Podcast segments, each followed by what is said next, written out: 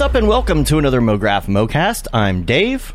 And I'm Matt. And joining us today, the super talented, our dear friend, the amazing, the wonderful Mr. Christopher Rutledge, otherwise known as Tokyo Megs. Wow, nice intro. Thanks. Thank you. Hi, everyone. And MoGraph is a supplement to our site, MoGraph.com, which is a motion graphics tutorial site with tutorials, plugins, podcasts, and other MoGraph stuff. And on the show, we talk about everything ranging from motion graphics to Cinema 4D, After Effects plugins, render engines, doing business, doing taxes, being a contractor, or working for the man. You can email us info at MoGraph.com. Let us know what you think about the show. Questions, comments, concerns, queries, grievances, artist suggestions, show topic ideas. Run MoGraph.com. MoGraph.com slash live if you want to get all the info. MoGraph.com slash TV if you want to watch MoGraph TV all the time, you know. Or you can check it out at YouTube.com slash MoGraph. We did get the tag. We are at MoGraph Ooh, on YouTube. sweet. So That's amazing. fun. Now we just need to uh, get that Twitter dough. You Mm-hmm. know. Eh. Yeah. Meh. Too late now, right? right? Uh, speaking of which, make sure that you go through our Twitter if you still have a Twitter account and Yes. find the promo code for Winbush's course. You can get fifty percent off to the end of November. It's been extended, so don't, don't forget about that. Remember to go get yourself a copy and uh, turn on MoGraph TV rip the knob off. It's almost time for me to change all the all the uh, the graphics package and things over to the mm. the Christmas. Got to put the tree out here. Oh, you know, that's right. Yeah, and then leave it up until like February, like you yeah. did last year Heck or yeah, this year, dude. I guess. Uh, and speaking of uh, next week, Jules is going to be on the show next week. So uh, if you next week, I thought it was the twenty eighth. The 28th. Oh, yeah. 28th of November, not December. Yeah, I hope I was thinking December, and I'm like, that's weird. December, I don't, yeah, I don't think so. But yeah, uh, yeah that's next week. That so, makes sense. Uh, make sure you get your questions in. I need to do a little research and get ready for that because there's always yeah, like a he just presented questions. at the Solana thing. I watched that the other night in bed. I gotta watch. That. Weird. I got you know because that's what I do in my free time is you know watch nerdy stuff in bed. Right. Uh, anything else on the the deal here? We got. Uh, this is our Loch Ness monster episode, by the way. Episode three fifty. 350. True fifty. Uh, we made That's it. hilarious. Um, couple just quick week wrap up things. First of all, I got a good hack for you. I got a good hack. Yes. Maybe some of y'all knew this already, but I certainly didn't. I don't remember if you sent me the TikTok or I sent it to you, You or whatever. You sent it to me. Yeah. So Yeah. If you're copying and pasting a lot of things, sometimes you're like copying two things that you have to go back and forth pasting. Instead of Control V, you hit the Windows Start button key plus V. So Start V instead of Control V, and you will get a list of your recent copies. Whoa. So you can just go through and you can copy something and you can copy something and you can copy something and then you Mm-hmm. hit, you know, start V or whatever or Windows V and then it'll bring up all your stuff. So you can see all those links to those Yeah. things that you may have been copying earlier that you shouldn't have.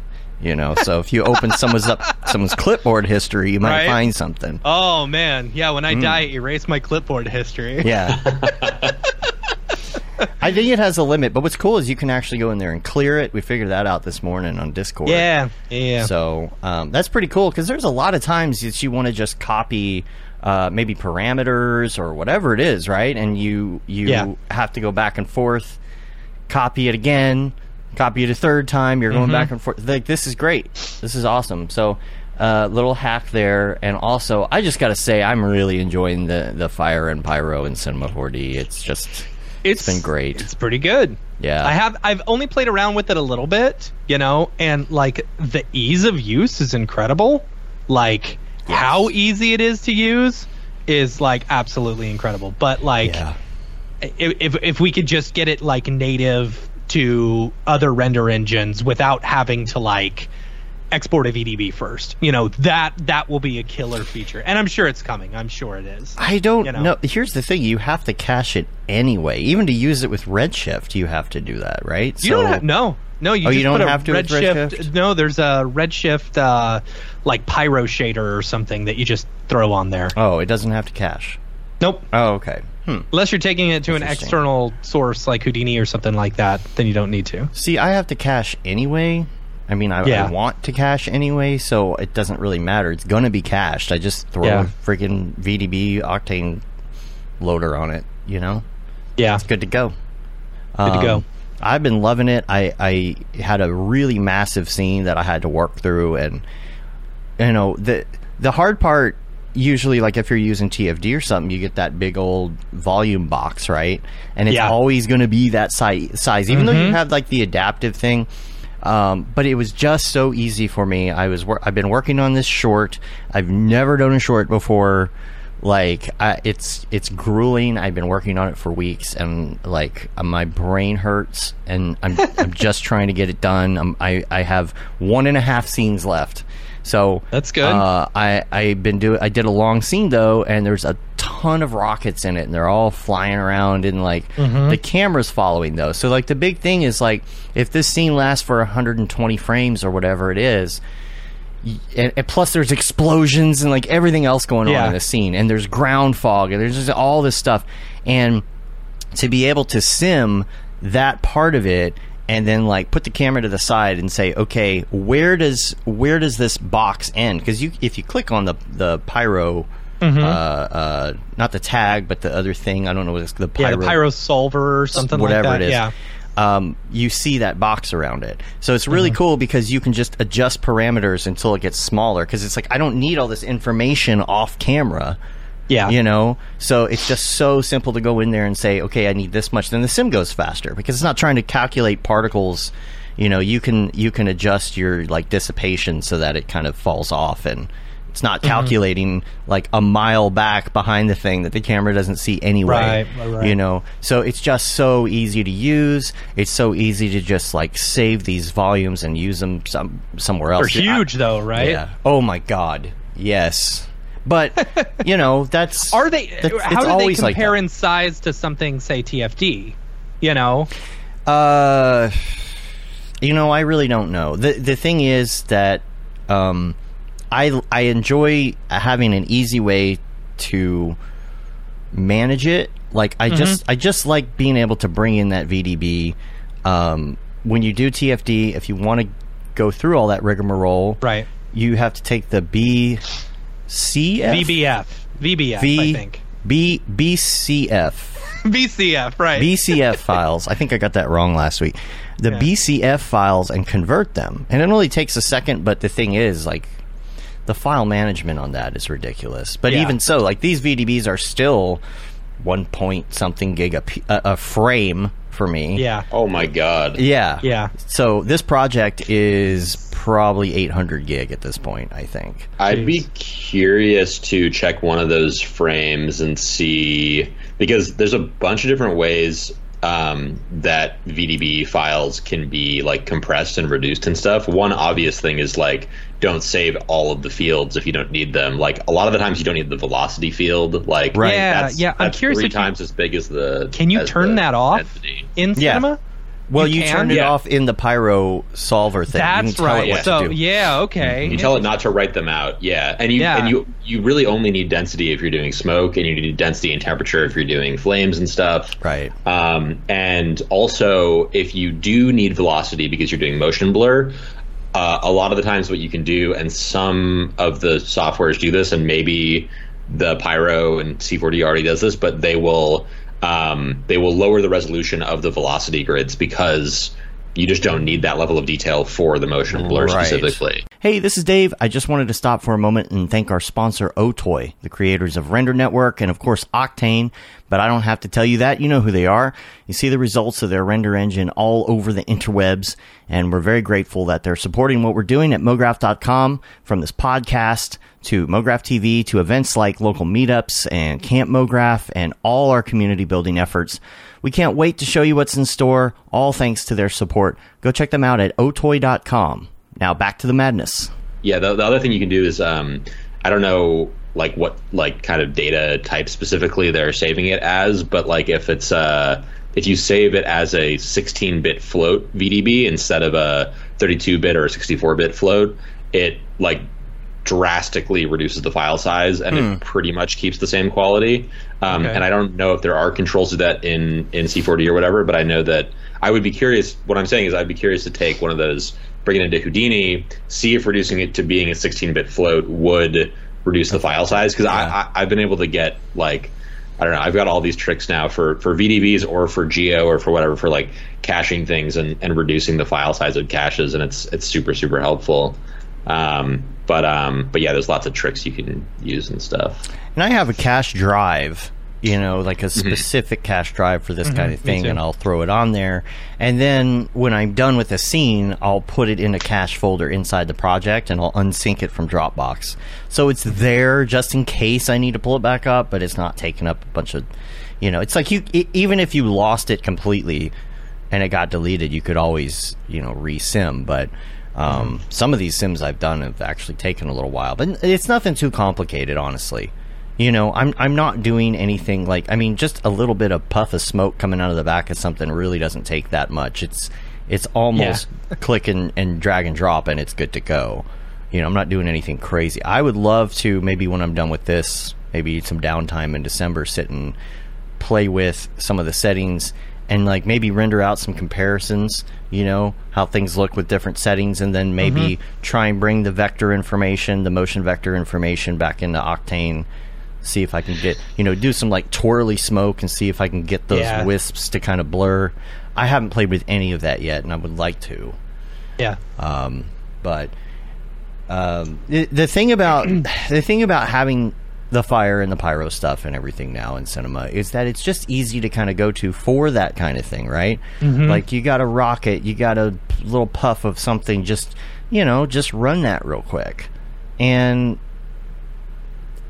it's here, here's the thing about fire, and this applies to everything else, right? This applies to fabric. This applies to I don't know. We've been speculating that liquid's going to be the next thing for Maxon, right? Because Yeah. it's just like the logical assume. next step uh, in in particle sims, and like, um, it's about being able to art direct what you need to art direct. It's like you Mm-hmm. don't have to be a master at this. It's not that anyone is saying Houdini isn't better at doing certain things because obviously that's what it's for. It's going Right. to make like a ridiculous particle sim uh, that's like super accurate and you have like a million nodes to control it and whatever, right? But I don't care about that most of the time. I just need a little something. It is not the main feature of what I'm doing. It's just a supplement, and I don't understand the haters right now. Yes. like who cares? You are art directing a scene. Who cares? I'm yeah. I mean, this is just like always the thing with any of the fucking softwares and or sorry, I don't know if I'm allowed to swear. You're I fine. forget. Ah, you're f- okay. you're fine. Great. Um, uh, My kid's of the- watching right now, and he just, you know, learned a new word, and I appreciate that. Excellent. No. Yeah, if you have kids watching, beware. I might slip up again. But uh, yeah. Anyway, um, yeah. It's. I mean, it's, it's it's funny. Like, I'm definitely not a fan of C4D anymore personally. Like, I've just gotten so far into Houdini because, Right. Um, I don't know. It, just, it was just like sort of the path that I went down, and I, I I think the main there was a point where I was really big on C4D, and and, and I think the main point that I hit a big point of frustration with it was trying to do rigging for characters and stuff, and Oh, yeah. so I was like, I was like, I, I was hoping it could replace Maya for me, and I just realized like it just can't, and um, and so I ended up doing a lot more stuff in Houdini, also like for any of the sort of like stuff that I couldn't do in Maya, um, and then uh, I like was doing like some MoGraphy stuff in C4D for jobs and stuff sometimes, but I got to this point where it was like for me like it's definitely like can be quicker to set things up in C4D sometimes for MoGraph stuff, mm-hmm. but then you hit this ceiling where it's like if I want to control this thing in a specific way, which is I always would end up getting those notes on projects, mm. I'd be like I would be so much better off doing this in Houdini, and then I would end up just convincing them to let me do it in Houdini, and then I would move it over to Houdini, and it would be like this is so much better, but I had to build this thing twice and blah blah blah. Right. Anyway, the the but like yeah, people are all going to be super particular about mm-hmm. their softwares. You know, Blender heads can be really annoying about that. You know, Houdini Yeah. people also can be super annoying about it. Like you know, You've always with- been a Maya Houdini person, though. You never really like a C4D mm-hmm. person. No, no, I I would say I was at a point because oh, were? first I was first I was just C4D, then mm-hmm. I, I Oh, got okay. into Maya because I learned that in school, um, and then I was doing both for a long time at the same time, and then I added on Houdini also, and I was kind of juggling all three of those. And C4D is the one that I I dropped first, and then I later ended up dropping Maya once the rigging and stuff tools got really good in Houdini. Um, but I'm also dabbling in Blender a bit now here and there, and I, I love what Blender's doing, and have a lot of things I could say about that. Um, Yeah. And I, I think that um, the past couple of years, and, and since the the Maxon acquisition and things like, or, or since the Redshift acquisition things like that, like I've been generally not a fan of what Maxon's been doing, and I don't plan to use it anyway, so it doesn't really matter for me. But um, I think that what they're doing specifically with the uh, the cloth tools and that update and stuff, and with the um, new Pyro update, are pretty awesome and like fit really well and help to me kind of solidify like okay i think i now get what they're trying to do. Like especially with the change to the name like maxon vfx like it's like okay they're trying to sort of be more in the like vfxy wheelhouse. That makes more sense with the red giant acquisition blah blah blah. Like i think that's that's cool. And um and and i think regardless of that like my opinion on like c4d for a while has also been like you know, it doesn't matter what app you use. Like at the end of the day, there's people making incredible stuff in whatever app. You know, Exactly. it may, maybe it depends on like what you want to be doing. Like, you know, if you really want to be getting more into character animation, like I would recommend like get more into Blender or Maya or maybe even like Houdini. Uh, I love Houdini for character you- animation stuff now. Do you rig in Houdini? oh yeah, I love. Yeah, Really? Yeah, It's- that's why I was different. surprised you said that because I didn't know it was that good. Yeah, well, they added these rigging tools called uh, KineFX, like kinematic effects, I, I guess is sort of the name. Um, and uh, and they added that in in 18.5, which came out, um, I think, in October of 2020. So like Yeah. during the pandemic, um, and so it's still fairly recent. Um, and it's been getting much better every release. But like since they added that, like even since the first version, that has enabled me to like fully switch over to Houdini. And they have this other rigging paradigm that's more like the conventional kind of rigging, but it was always less Houdini y. Like it was always less like procedural and like more like the same way of building rigs as you would do in like Blender or, or Maya or C4D, um, which was just made it so that it was like kind of like Houdini trying to like compete with Maya or whatever on like Maya's sort of like turf. Right. And this, the new rigging tools really make everything more procedural and sort of bring it like into Houdini's ballpark to the point where it's like you can't even really compare the rigging tools in Houdini to something like Maya anymore because they're just so different. Like if you're trying to use them the way that you would use Maya tools, like yeah, they're not going to be as good at that, like yet mm-hmm. at least.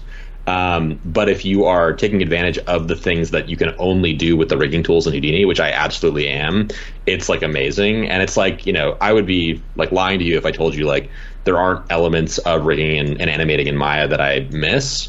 But the thing is that there's so many more things that Houdini has sort of added to the rigging and animation stuff for me that I would be missing way more stuff if I were to go back to Maya for for rigging and stuff at this point.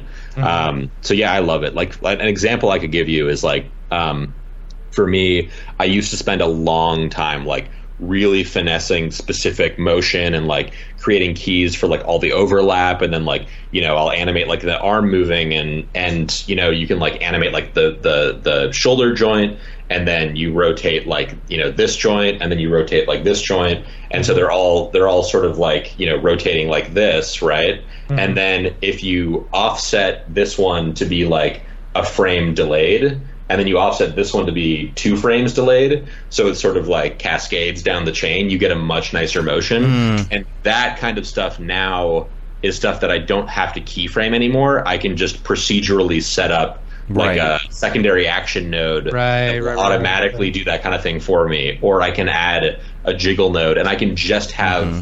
like a couple of different like specific sort of like uh, keyframes or poses that I'm going between, but then procedurally tweak like how they're sort of going from one pose to the next, and having that control to procedurally tweak it rather than having to like dig in and like do keyframes and stuff if I want to tweak something or if I get an art director note or whatever is like amazing, especially for someone who's like trying to do so much more than just character animation and like make whole short films on my own basically. Like it's it's it's been it's been awesome. So anyway that's my my sort of ramble about that but but, but going back to the the thing about like c4d and stuff is it's like I think one thing that I've noticed is that since moving into Houdini, I have a lot more control.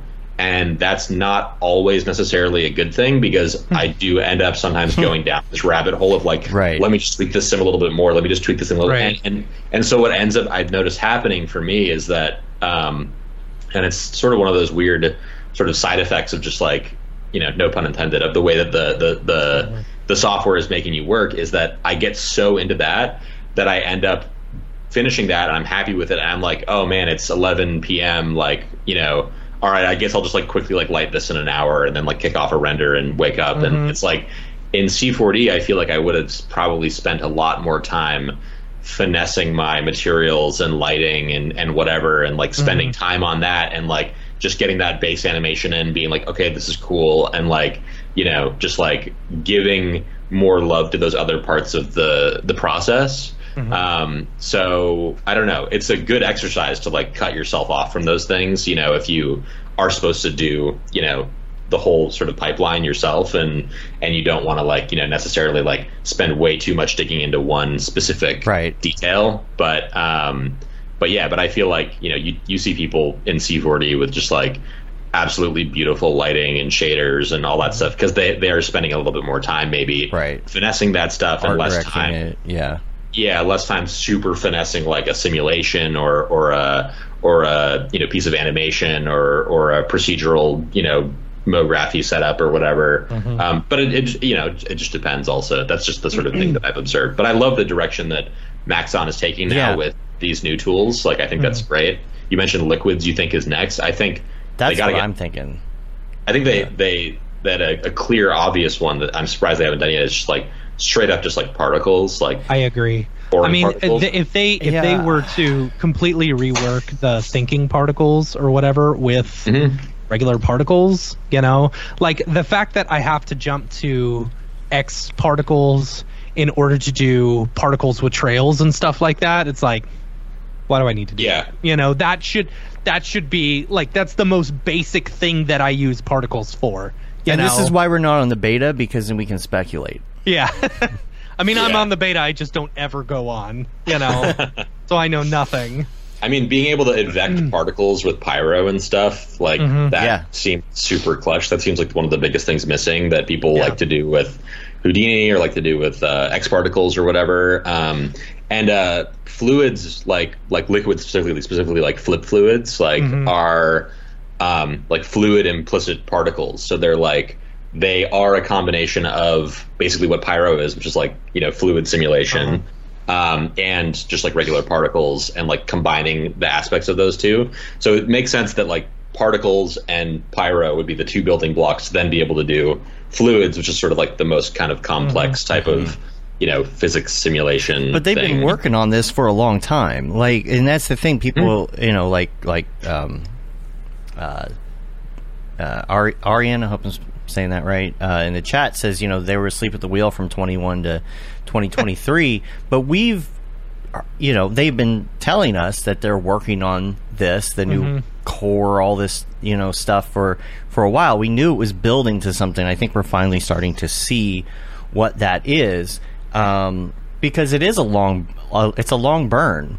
You know, I mean, there. I'm sure that there's just so much. I mean, there's just a crazy amount of work. Even if they had these ideas five years ago, it would. You know, it takes a long time to build that up and, and do whatever you have to do Yeah. to accomplish those goals. but also at the same time, like it is really good. I think that they are building this stuff from scratch themselves. I think that's Yeah. really important. That's how you make your software cohesive and not a Frankenstein mess. And like, right, you know, if they were buy- if they were just buying TFD and integrating that, like, I, Right. I X would, particles I would be super that, against that. Yeah, Yeah, yeah, because like I- this is like their new system that they've been developing this whole time. Yeah. you know, Um, Totally. And, And it's Yeah, like you Chris, open- I Chris in the chat, I agree. They do need a faster viewport. Like, Oh my that's, god, that's, one of the thing that things. like, yeah, that, that I've- last time I was using it. yeah, it's like I, I will get super bogged down with if I have too much stuff in the viewport. yeah, I you know, turn layers off and uh-huh. yeah, all it's of a that. really. It seems like that's a vital skill in C4D is being able to like set up stuff so you can turn off all the heavy things and make your viewport workable. Which is that's definitely like one of the things that really got me off of C4D. Like finally, I think was like I just can't deal with the viewport anymore. But I think Uh, that's part of this this whole thing that they're working on, right? I mean, isn't isn't this new system going to make everything eventually come over and work faster? I'd imagine so. I hope so. It- you Hope so. Um, but again, it, but here's the thing: it's it's about the storytelling. Like we've all met that person. We've all met that person, and I feel like I was this person for many, many years, where Mm-hmm. all I wanted to know was all the technical details. Well, now this can do this thing, and now I can do this this way, but I just wasn't applying that to like storytelling or doing, Mm-hmm. you know, just like stop thinking about all the technical stuff, Yeah. and think about like actual storytelling. Like you got technical artists and you've got like the creative artists, right? And we've Mm-hmm. always kind of talked about that. Some some people that's their thing. They want to be the technical artist. You tell me what to do, I'll technically figure it out. And Mm-hmm. then there's other people that are like, "Oh, I'm an artist. I want to do this thing. I have no idea how to do it. I'm Mm-hmm. going to have to get help doing this or whatever." Um, you if you become a storyteller you're going to be sitting in the software that you can tell the story in the easiest. It's going to be the mm-hmm. path of least resistance. You whatever it is. So if it's blender if it's c4d if it's houdini you want to sit down and just do the art. You don't have to think about it as much. And Yeah. when you get a tool like this to add something easily real simple and just go about finishing to tell your story and people are like well technically that's not physically accurate because particles only move it. Who cares One hundred percent. Who cares? Mm-hmm. Oh, I could do that in Houdini in two seconds. You could, but I can't. Yeah. So shut up. You know what I'm saying? Like you could, just but you didn't. right. Yeah. It's just it's just like who cares? I'm just trying to tell a story. Like sometimes Mm-hmm. Yeah. it does not matter, but you can still understand the importance of why you would go to Houdini for something ridiculous or whatever Yeah. it is, right? Yeah. And and I think that the direction that Maxon's going in with the VFX stuff and uh, making all these things built in now is is good. And and I think part of the idea of it is like, I mean, to me, anytime anyone was ever like, "Hey guys, I'm a C4D person. Like, should I get into X particles?" My thing would be like, "No, just learn Houdini because it's." A cheaper to get a license of Houdini the than thing, X they are particles. two totally different beasts, though. I know. Like, I, I, I, I he- hear you. here's the thing. I have used X particles a lot, and I've gone through Mark's entire, you know, uh, Houdini course and stuff like that.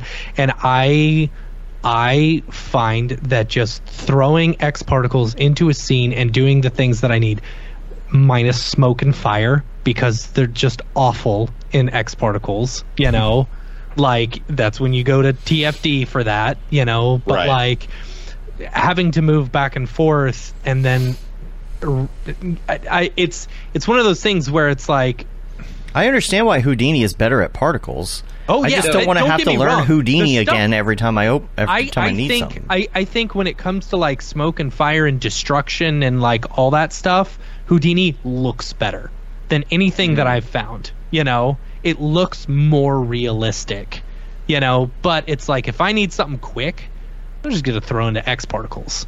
right. Right, but I but agree. even before that, I, I feel like my my sort of point about it is that it's like you're sort of learning the same things either way. Like I don't think True. it is. It's I don't. It's, I, I don't personally think it's much harder to learn Houdini than it is to learn X particles. Like especially if you're just using it to be an X particles for you. Like Mm-hmm. it's like you just need to learn those specific parts of Houdini, and that's basically just as hard as learning X particles, except for that you also have to learn some interface stuff to like get that part of yes, Houdini. Right, and I that's the think- hardest I part for think me. the inter the interface stuff for me was has been the hardest. Yeah. you know, Uh-huh. Yeah. like because when you create a like a pop solver or whatever.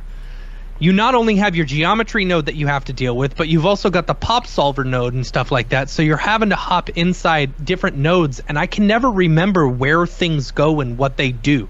You know, Right. that's my hard um, my hardest thing with Houdini versus it all just being in one centralized location.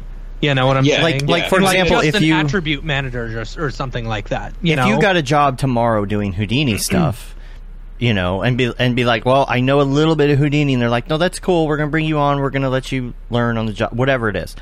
after a couple months, you'd probably be like, "Oh hell yeah, Houdini!" Yeah. Right? But it's that thing where, like, at what point do you decide that you're going to put in the ten thousand hours on something, or Yeah. are you just going to Yeah, stay over here? I, I, I think though, like if you're at that point where you're like, I've learned C4D and I want to learn simulations and stuff, then the thing is that you're you're then making this decision on a couple different vectors. Like one is like, what do I want to spend money on? Like X mm-hmm. Particles license that used to be like seven hundred dollars or whatever. I don't know what it is now. God or you know, free version of Houdini slash you know two hundred dollar a year version of Houdini, and then that also gets me in the door with Houdini. That's like the decision tree you're kind of making, and Yeah. it's sort of like I think a lot of people at that point were deciding I'm just going to go with Houdini instead of spending the money on this X particles. I, and, I will you know, 100% whatever. say mm-hmm. that if you were deciding to go into, you know, VFX, smoke, liquid, stuff like that, if that's if that is the route you want to go, absolutely 100% go to Houdini, you know? Right. But it's like if you're like if you're creating logos and blah blah blah and you just want to add a little bit of like particles or like a little bit of smoke or something, you know,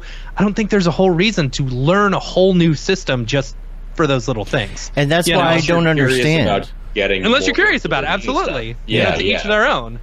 and Yeah, and I think that again, like all of this, the point here, I think is just to sort of say like now the answer to what do I do once you get to that point is like we'll just start learning the C4D stuff first, like you know, mm-hmm. and then maybe you never need to get into Houdini, and then I think that that will maybe help Maxon with the sort of like people that are on the fence. getting into Houdini with the gateway of Yeah. like I want to learn some effect stuff. Like now they don't necessarily have to, and it's just it's just better for them to have this stuff built in. And the other the other thing I was going to say also is that since they Maxon's building this stuff from the ground up, I mean, there's a big thing with all of this software of like when was this system built? And like was it like also maintained and upkept and all this stuff? Because like the Houdini Pyro system is like much older than the Maxon system Oh, which was built up from from the ground up on like the freshest technology you know mm-hmm. on like sparse solvers and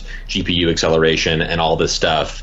And you know it's like if someone were to make an After Effects competitor today it would be so much faster than After Effects because like Yeah. you know they built that Not so long ago and they band-aided haven't- code. yeah, they haven't upkept it well. Now Houdini, Yeah. they they have added they have added sparse solving, they've added GPU, you know, acceleration, all this stuff, but that's just it's never going to be as good as or as quite as efficient you know as a system that's like built completely from the scratch from the ground up mm-hmm. in mm-hmm. 2022 or whatever current year it is so Right. so that aspect of it is is also like pretty sweet on the Maxon side, you know. And conversely, I think Houdini's benefiting from that a lot right now with their render engine that has been built from the ground up, super modern, super recently with um, like Karma and Karma XPU specifically, uh, which are built on top of MaterialX as a standard and built on top of USD. And also, like, there was this point a couple of years ago where all the render engines were having to basically rebuild the entire engine from scratch using the OptiX ray tracing libraries and stuff. Like Redshift spent a long time doing that. Octane spent a long time doing that because they built their engines before OptiX was a thing. But Side Effects was able to just build their engine from the beginning with OptiX because they built it within the past couple of years. Right. Right. Um, Yeah. So all of that stuff is like a huge benefit to that software. So I just, my, I guess that that whole point there is just like, you know, building a software from the ground up, you know, a, a- any like a, as recently as possible is is going to be, you know, you're going to gain a lot of benefits from Right. that that you Yeah, don't for any software that's just old, you know. Yeah. And I think people like us understand that. We understand the the reason to go one way or the other. We understand why people prefer something. But if you were going to do a sim and you're like, I'm going to do this in Houdini, I wouldn't be like, oh, f that. You know, cinema. Cinema's the best because it has this now, and I No, use it. yeah. It's like the the whole. What I don't understand is the whole gatekeeping thing. Like half the internet's like, oh, these these new pyro tools are badass, and the other half is hating on it because reasons. It's just it's like no, like the, The gatekeeping just drives me nuts. Like why? Yeah, the best software is the one that you know how to use and you know how to make good stuff with. Right. Uh, Like End of story. You know, that's Yeah. that's always going to be the case. Is, is it worth learning new softwares? It's always worth learning new softwares and dabbling in Houdini or Blender or you know whatever the new thing is at any given point. Um, you know, but uh, but yeah, I think I think we're all in agreement here on on Yeah. that.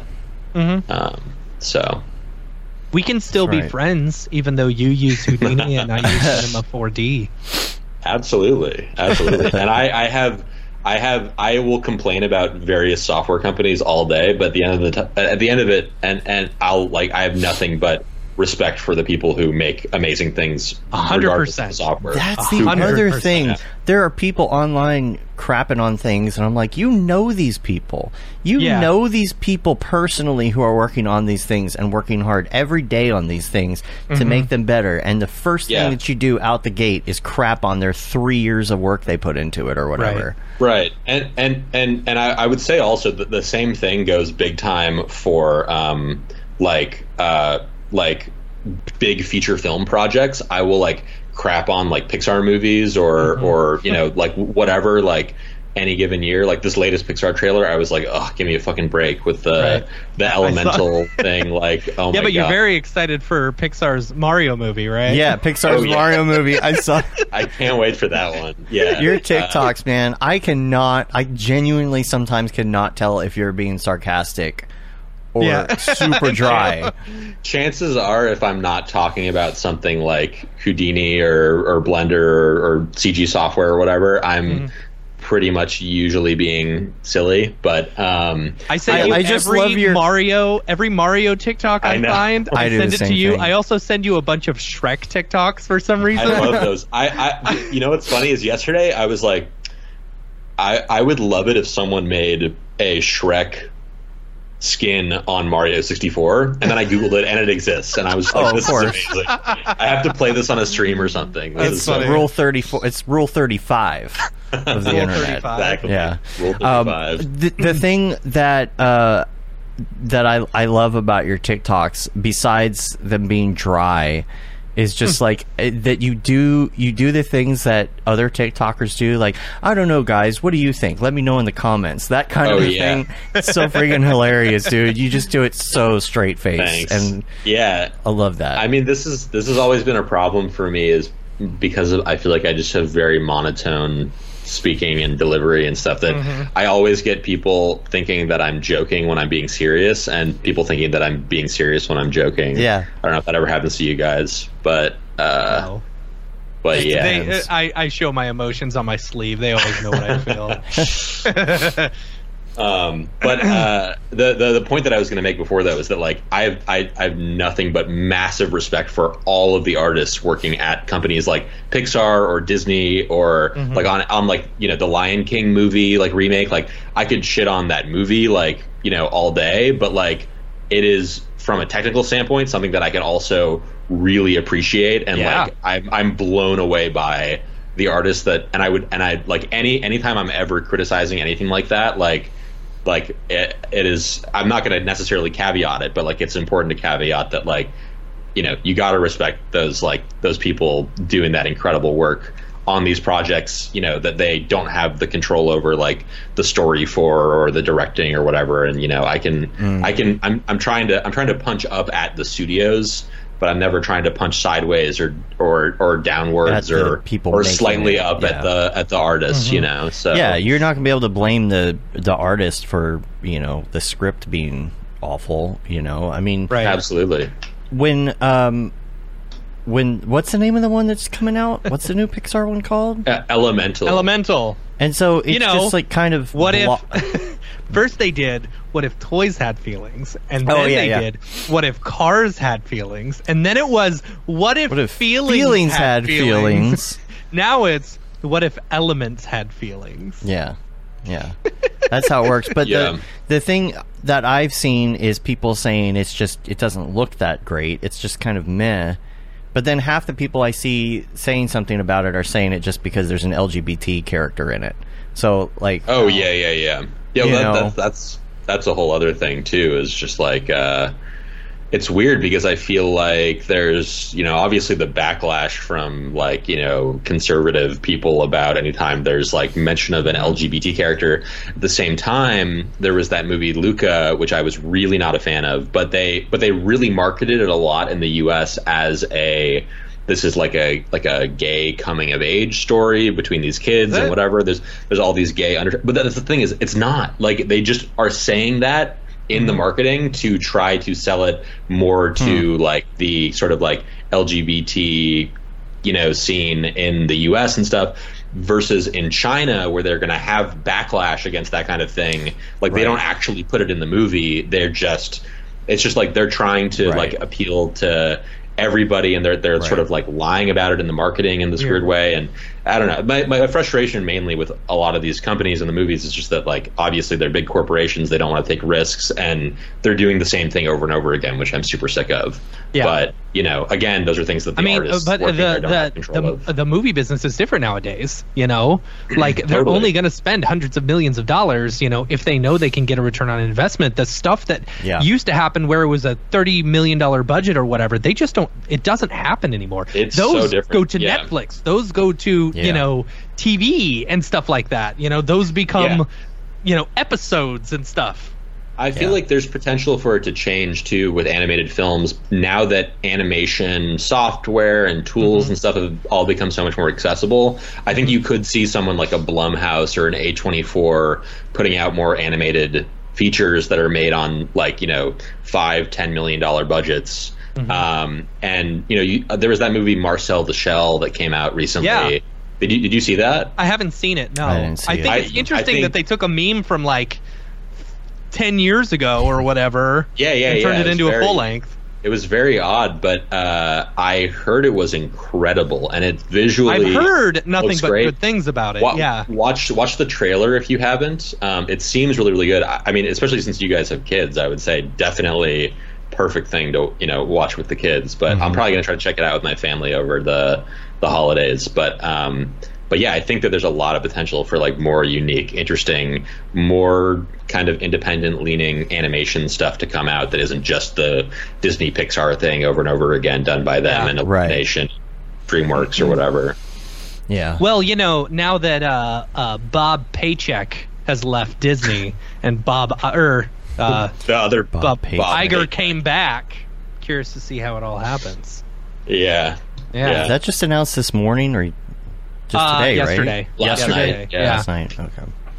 Yeah. Hmm. So what have you been doing, man? We we have not like been able to hang out in person or online Yeah, or the last anything. the like, last time you and I hung out was at the Otoy party a, about a year ago. a ago. year ago. Yeah, Yeah. on my on my birthday and the day after your Oh, birthday, yeah. or was it What day is your That's birthday? right. The second. That's right. December fourth. Oh, December Yeah. fourth. Yeah, you you- should go you and, Disneyland for your um, birthday this year. I'll be there. Yeah, nice. You and uh, Winbush have the same Well, birthday. yeah, I you think. and Winbush have the same birthday. yes, yeah, we do. Yeah. Yeah. yeah, and I met him for the first time then as well. Um, yeah, that was that was a super fun time. Um, what have I been up to? Good question. Uh, As much as you can say. Yeah, no, I mean, I can say literally today we're delivering this project that I've been working on for two and a half years, a little bit, but but mostly in production. On it was pre-production until uh, April, and then April through now, it's been pretty much a full-time thing. Um, with the exception of I took a few weeks off to go to some like animation festivals that I had some work playing at, which was super fun. That's cool. Um, but uh, I just we just delivered it today. It's a it's a TV pilot. Um, you'll all see it soon, hopefully, or you'll be able to see it soon. You know whether you choose to watch it is not going to force anyone to watch it, but Okay. um, but uh, but yeah, I, I uh, I'm excited for people to see it. It's a big kind of group project. I was sort of leading the animation um, on, and uh, and yeah, I can't say much more about it, but Oh, it's man. a huge relief to finally be done with that and be able to work on some other stuff and work on some fun projects and stuff. Um, I've barely been able to do that since like April. Uh, in October, I did a little bit of a Blobtober, which is sort of like an alternative to Inktober, where I was making some renders like here and there, which was super super fun. Uh-huh. Um, and one of them ended up like going crazy on TikTok, um, where I Really? used a TikTok sound. Yeah. I got like it shot up my it got like I think it's at like three million views now, and it, it shot up. It shot up from which just can that can just happen on TikTok. So, like TikTok is such a great Never platform. know. Yeah. Yeah. We should we should definitely talk more about that because I'm really like really into that whole thing. Is But the- um, is it the what can I do to get you behind the wheel? The new Honda. the, it's the okay. car salesman one, and this is one where I was I was doing uh, the the animation. Uh, yeah, there you go.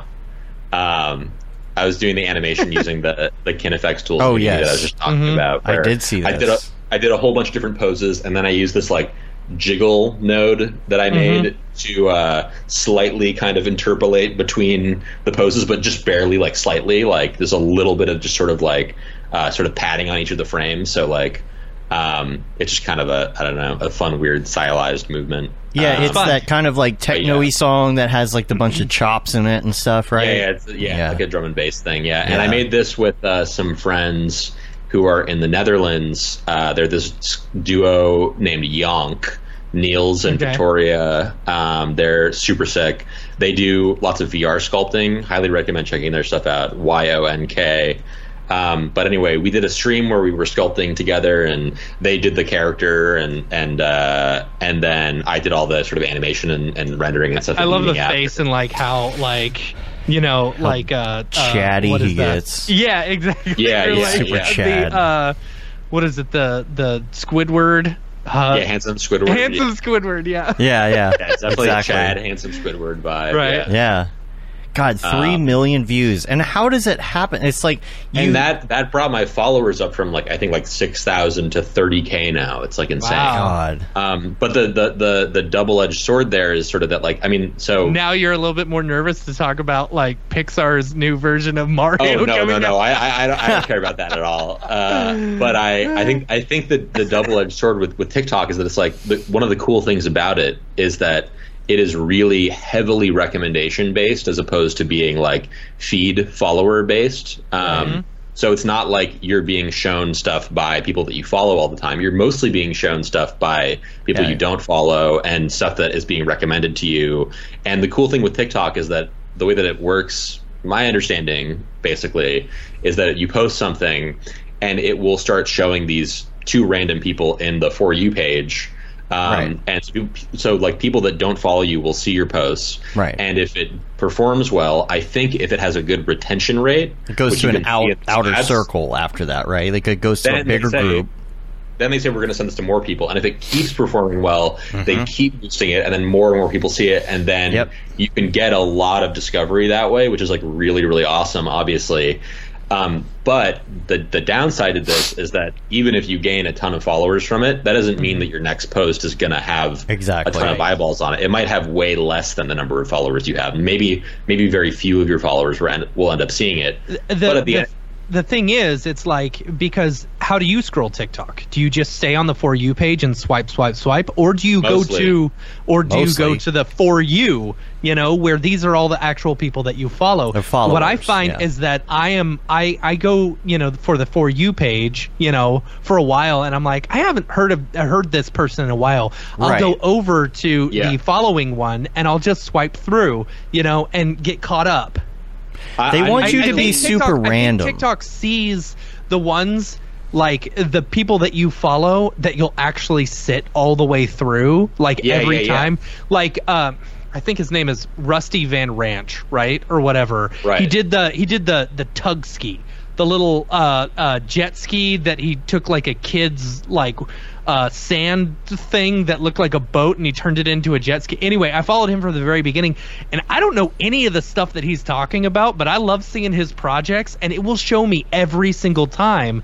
Versus some other people that I follow, you know, I specifically have to go to their page in order to look at. Have you noticed recently? This has been happening to me more and more lately. When you go to share something, it first brings up random people and not the people that you shared with recently, and you have to click off of it and click on again, and then the most recent people you've shared with happens. And I swear it's happening because they want you to, because they'll just bring up random other people that I'm friends Are with. you? Yeah, yeah, yeah. But, like, are not you, my Are recent you connected to? Did you connect it to your contacts in your phone? No. Oh God, no. Okay. Okay. No, Yeah. but but what I'm saying is like let's say I'm following hundred people and I always send the same things to like a group of five people. It's like you, Right. my friend Adrian, I send it to Julie, my daughter, and Rev. That's Right. usually who I send stuff to, right? Right. Well, ever every like five or six times I go up to share, it just shows random other people that I'm friends with. So I'll be like, "Oh yeah, those people exist," and send them to the. I swear they're doing that on purpose. Weird. You know, I swear they do stuff like that. Um, I, I don't know, but the, the thing that I hear about TikTok is if you do go viral, like your post, right?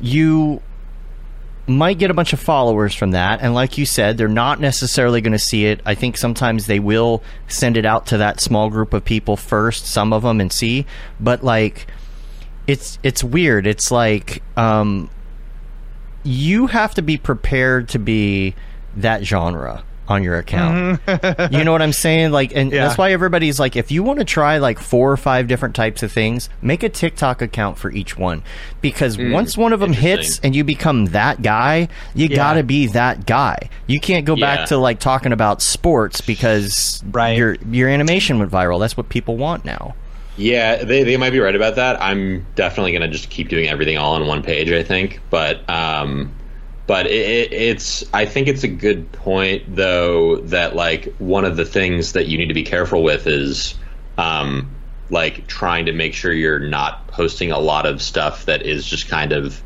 not like engaging or like trying to Shit do posting. like shit do yeah. like like like I mean, like like shit shit posting that I mean any, anything that like I don't know like uh that's what it's funny stories 'cause are I- for Right. I'll, exactly 100%. exactly I, I'll see I'll see a lot of people um complaining that they're like I have 100k followers on TikTok and like only my my videos are only getting like you know 800 views per thing like I'm shadow banned or whatever and it's like you know, reality, like you're not actually shadow banned. What's happening is TikTok is seeing you posting a lot of stuff that nobody's engaging with, and they're not showing your stuff to people anymore. And so you've screwed yourself over by mm-hmm. posting so much stuff that just like is not hitting, you know, the way that like some of your other stuff earlier on did. Mm-hmm. So I think if you post too much and it's too boring, that TikTok will sort of like recommend your stuff less and less. Mm-hmm. Um, You you also know, want to so- repost things. Like you, if you like, let's say you got like a thousand posts, a thousand hits on something, right? And you're like, oh, that's okay. And then like a year later, you're doing a lot better, and maybe your your videos are getting ten thousand hits a piece. You're supposed to delete the old ones and repost them. And if it doesn't gain traction that day, repost it again the next day. Repost it Man, again. I you know what? I reposting it. had I had a girl that I followed. She was uh, on Lego Masters, and she would do the same thing every single day. And it, it be, I I saw Well, you don't every single that one of them, but yeah. and it was so annoying that I finally said seriously, you know, and stopped following her. right. right Like- and and and tiktok sees you looking at that thing for one second and immediately skipping and being like Yeah. okay we're not gonna like show this person stuff as much because they Yep. clearly are sick of it you know It's all about Um, the engagement. It's like even if you have a friend like for you you for example, if you post something, I give you the like, but I'll sit there and like I I'm going to watch the whole thing so that you get the good credit for it. Me not too. just Yeah, the yeah, like yeah. I'm not going to Yeah. stop it, you know, 3 seconds before it's done. I'm going to let the whole thing play out. that, that's Because- a key thing yeah That's Like- why people do the uh, the looping ones. You know, where it Yeah. loops perfectly and starts Oh. over. You know, And to so- get people watch to it more yeah, yeah, yeah, Yeah. if you're Well, I doing mean, an you know, animation, I- oh it makes sense keep your Yeah. loops short. I mean, you want to put a couple loops in the video, but you you don't want to do like ten loops. You want to do like 3 Mm-hmm. short loops, and then if you're post like if you're posting, you know, the ones that have something that has like a paragraph of text over it. You make that only a couple seconds long, Mm-hmm. Right. so that they have to Right, watch right, it ten right. times. Hundred percent. Yeah, yeah, yeah. TikTok no, totally. hacks. Yeah, TikTok is, is so funny, and it's. uh But I, I think ultimately, I really like that it exists and that it is a platform where you don't need to grind forever to necessarily get like a viral post or like get a bunch of followers or whatever. Like it, it really does kind of give everyone a chance in a way that like Yeah. Instagram and Twitter don't really let you do as much. Reels do Um, now. Reels do pretty well for me. Re- Reels can. I think Reels are definitely weaker than TikTok, and and YouTube also has been doing this since before all of them. Like with the recommendation, with Right. you know, like my my my little brother makes like video essays, and um, uh, enough people were watching one of his video essays on Metal Gear Solid, um, and like some other anime ones, like for long enough, like people were getting two plus hours into his video essays because they really liked them. And then they started getting recommended to everyone after, like they'd watch any video about Metal Gear Solid, and now they've got he's got Yeah. like millions of plays on his video essays and stuff. Um, and so, yeah, I think I think that's a good sort of system. The the you know like checking people's sort of engagement and then recommending those things more. Uh, even though just like everything, it can be abused. But the people that followed you, like your okay, yours went viral. You didn't do anything in particular to make it go that way. You have like one hashtag that says Houdini, so you, you're not getting Um, Houdini follows. You're getting people who are enjoying the the story and not the Houdini, right? One hundred percent, yeah, and and and there's other kinds of content that I think do well on TikTok. One thing that I also did with that was I made that using a TikTok sound that was linked to Yes. the video, like, and and I think that that kind of helped it a bit too. Also, it being really short and like something that a lot of people would watch all the way through, like Yeah. helped a lot too. Yes. Uh, the, the other, yeah, the other one that I did that went really well, did really well, was one that I made like a year ago. That was like the Bing Bong, you know, like like uh, bong. Bing Bong, fuck your Yeah. life, Right, Like, right. meme that was like a thing a year ago that I was just like, I just want to animate a character to this. Um, and that one did super well and got me my first couple thousand followers on TikTok.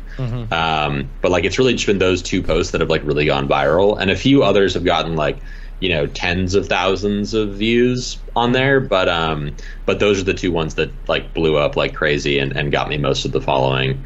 Um, The music it's- makes a big difference. Like uh, in some of like the, I guess you would call them shit posts. The, the stories that I've been putting out while I've been working on this thing, I have been selecting different pieces of music depending on the platform.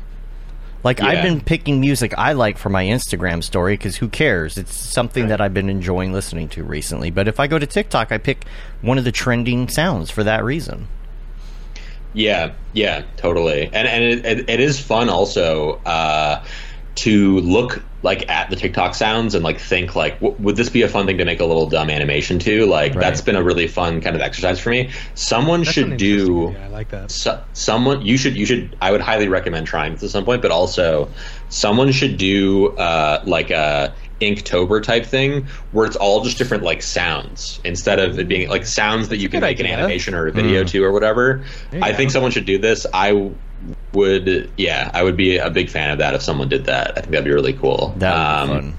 Talktober maybe I don't know. Talktober. Uh, yeah. But uh, but yeah, I would, yeah, that. But definitely recommend everyone like if you if you want ideas for like a silly thing to make and you know you want to maybe try to make something go viral on TikTok, think of a funny animation you can make to an existing TikTok sound. That was sort of the, the key with those two that went viral that I did. But also at the same time, another thing that does really well on TikTok is especially if you have a cool piece of art or something that you made that like isn't necessarily like a super engaging like thing that people are going to play through a million times um like if you like for example the the metroid thing that you're working on i think is like super super cool and Thanks. the, a great idea was what dave said earlier to post that alongside With the the original, and original, like yeah. look Yeah, at yeah, these two together you know like um, but also like doing a behind the scenes on tiktok always Oh, yeah. works really well. Like Yeah. being like here's how i made this cool thing and showing as quickly as you can like kind of the tricks to doing that or whatever. And Or using trends to present it right? Like if someone's do, if there's like a, lo- a certain trend going on that week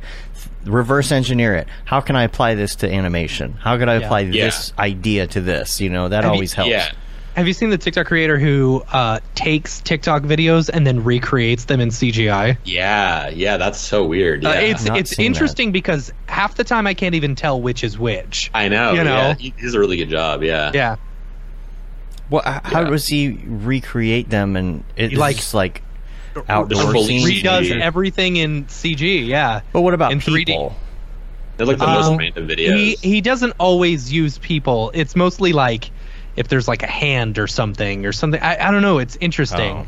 Yeah, gotcha Yeah, another thing I do Next too I on find one, any of these, it over to you. whether it's a story or whatever it is now hmm. you, you think about people's attention spans even if i'm posting a behind the scenes of something with like music or whatever i'm going to first post a couple seconds of the final product then go to the behind the scenes don't hmm. linger on it too long then go back to some of the render because people are going to see it if people see just screens i'm telling you anytime i see like somebody doing a time lapse on tiktok and cinema i don't i don't want to see that Yeah. like I don't- like they try and that. shrink their screen down to the size of TikTok and you can barely see what they're doing and it's going too fast and it lasts for 2 minutes. I'm not going to sit there and watch that on TikTok. I'll watch it on YouTube.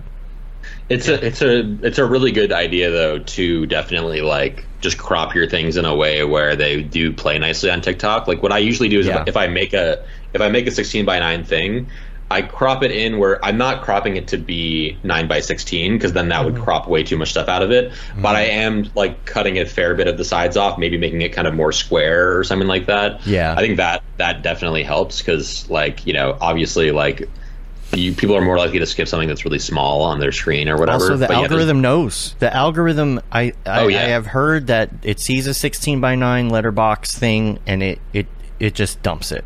I'm It sure it not, sees that. yeah. I'm, I'm sure that the the Reels algorithm sees if you have the TikTok watermark and Oh, yeah. things like mm-hmm. that. It like, does. That's funny. You know, like about that. yeah, Yeah, so- all kinds of. If I'm taking a TikTok and I'm putting it onto Instagram reel, I I will put a sticker over the logo or whatever. I don't know if it helps in that aspect. The other thing I do is because I'm not writing the text on it on one app or the other because the text is already in the saved video, I'll write that text and if you push it over enough on the screen, it goes off the mm-hmm. screen, but the algorithm still sees text that it can Yeah, yeah, pull yeah. in. Yeah. Yeah, TikTok and then hacks. you wonder, does the algorithm know, like, oh, they That pushed the text that. off the screen Yeah. Mm-hmm. that they're hacking? Like, it's just like there's so much shit. I You was know, one step ahead of me. I don't know, but yeah, I, I I I love TikTok. It's so much fun. So what uh, besides TikTok? Let me. Okay, so yeah, completely off. Uh, There's so uh, much uh, more. behind you. I see you've got Deadline going. Is that correct? I do, yeah. Talk to me about Deadline. Let's talk some tech it. right now. I hate You hate it? I, I hear that from Deadline. everybody pretty much, but um, yeah, I just don't like figuring that kind of stuff out at all. Yeah. I had someone, I had someone basically set it up for me. What Um, what render engine are you do you use on a normal what basis? render engine, bro? So I am for this project using Redshift, which I'm Okay. incredibly ready to be done with forever. Okay. Um, Hmm. And, And what do you what, what do you want to move to? Karma. I'm Okay. really all in on Karma. Yeah, I, I, and I I, the last couple renders that I did, like the, the TikTok one and the, the last couple ones, those were all done with Karma XPU. Okay. Um, That's their is- GPU renderer, right? Or It's multi. their- it yeah, does it's their X, GPU and XPU CPU. render. Yeah, it does CPU Okay. and CPU exactly. Okay. Um, so it's it's one renderer, and you can render with just GPU, you can render with just CPU, or you can render with both. Right. So it can render on a render farm that has only CPUs, or it can render on your main machine. The XPU is so nice because it, it's also like you get the benefits of both, where like you get the quick time to first pixel, which is so key with CPU engines. Like using Yeah. using Octane. Octane's the least bad about this, but it's, it still isn't great. Like the startup time with Octane. Um, Redshift It used to be really bad, really bad. Now it's a lot better than it used to be, at least. So Hi, my name is Sashia Dumont. I'm a writer, actor, and filmmaker. Hi, my name is Paul Robinson. I'm a director, DP, and filmmaker. We are the creators and hosts of the Go Gorilla Filmcast, an online source for all things indie film. We are a husband and wife film team and co owners of Sen3 Productions, and we started this podcast for filmmakers like ourselves who were producing on micro budgets with skeleton crews. Go Gorilla is a weekly podcast that features various talents in TV, film, and web series productions. We've interviewed filmmaker powerhouses like Kestrom Pantera, Richard Raymond, Alex Ferrari, Cassandra Ebner, and Ryan Connolly. Amazing actors like Hannah Ward, Lou Taylor Pucci, Chris Wataski, and Eileen Gruba. groundbreaking cinematographers like Jody Lee Lipes. and Jessica Lee Gagné, and many more. We also offer weekly reviews of our favorite films and shows, which vary from low budget first time filmmakers to A-listers and everyone in between. Go Gorilla is proud to announce that we have officially joined the MoGraph Podcast Network. So if you love filmmaking as much as we do, Tune in every Sunday for a new episode of the Go Gorilla Filmcast. Your, Your source for all things indie film. Now available on the MoGraph Podcast Network. Redshift is definitely awful with it, and so is uh, Arnold GPU, which is why if you're look deving with Arnold, you really want to use CPU because it's so much faster to start up. Um, but that said, if you're rendering final frames or you're waiting for things to get like really clean, Arnold GPU is much faster than Arnold Yeah. CPU for that. But with XPU, it's like both are good. The first people that did XPU, I think, were was RenderMan, and I still want to mess around with RenderMan like at some point. Um, but uh, but also, I think V-Ray has it, and like Karma is is going pretty much all in on GPU. They're using OptiX for NVIDIA stuff for for NVIDIA GPUs, and they're using um, they're using uh, Embree, which is like this Intel ray tracing library. It's kind of like OptiX, but for CPU.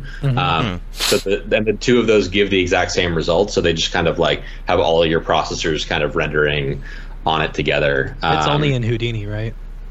it's only in Houdini. Yeah. Yeah. Uh, actually, I think I think that because it is a Hydra delegate, that technically any uh, any software that um, supports like Hydra and like USD and stuff like that um, can in theory work with Karma. Like I think that Okay. I've seen someone using it in like NVIDIA Omniverse at some point. I could be wrong about that, but I think that that may be the case. Um, I have to so- ask Jules about that next week.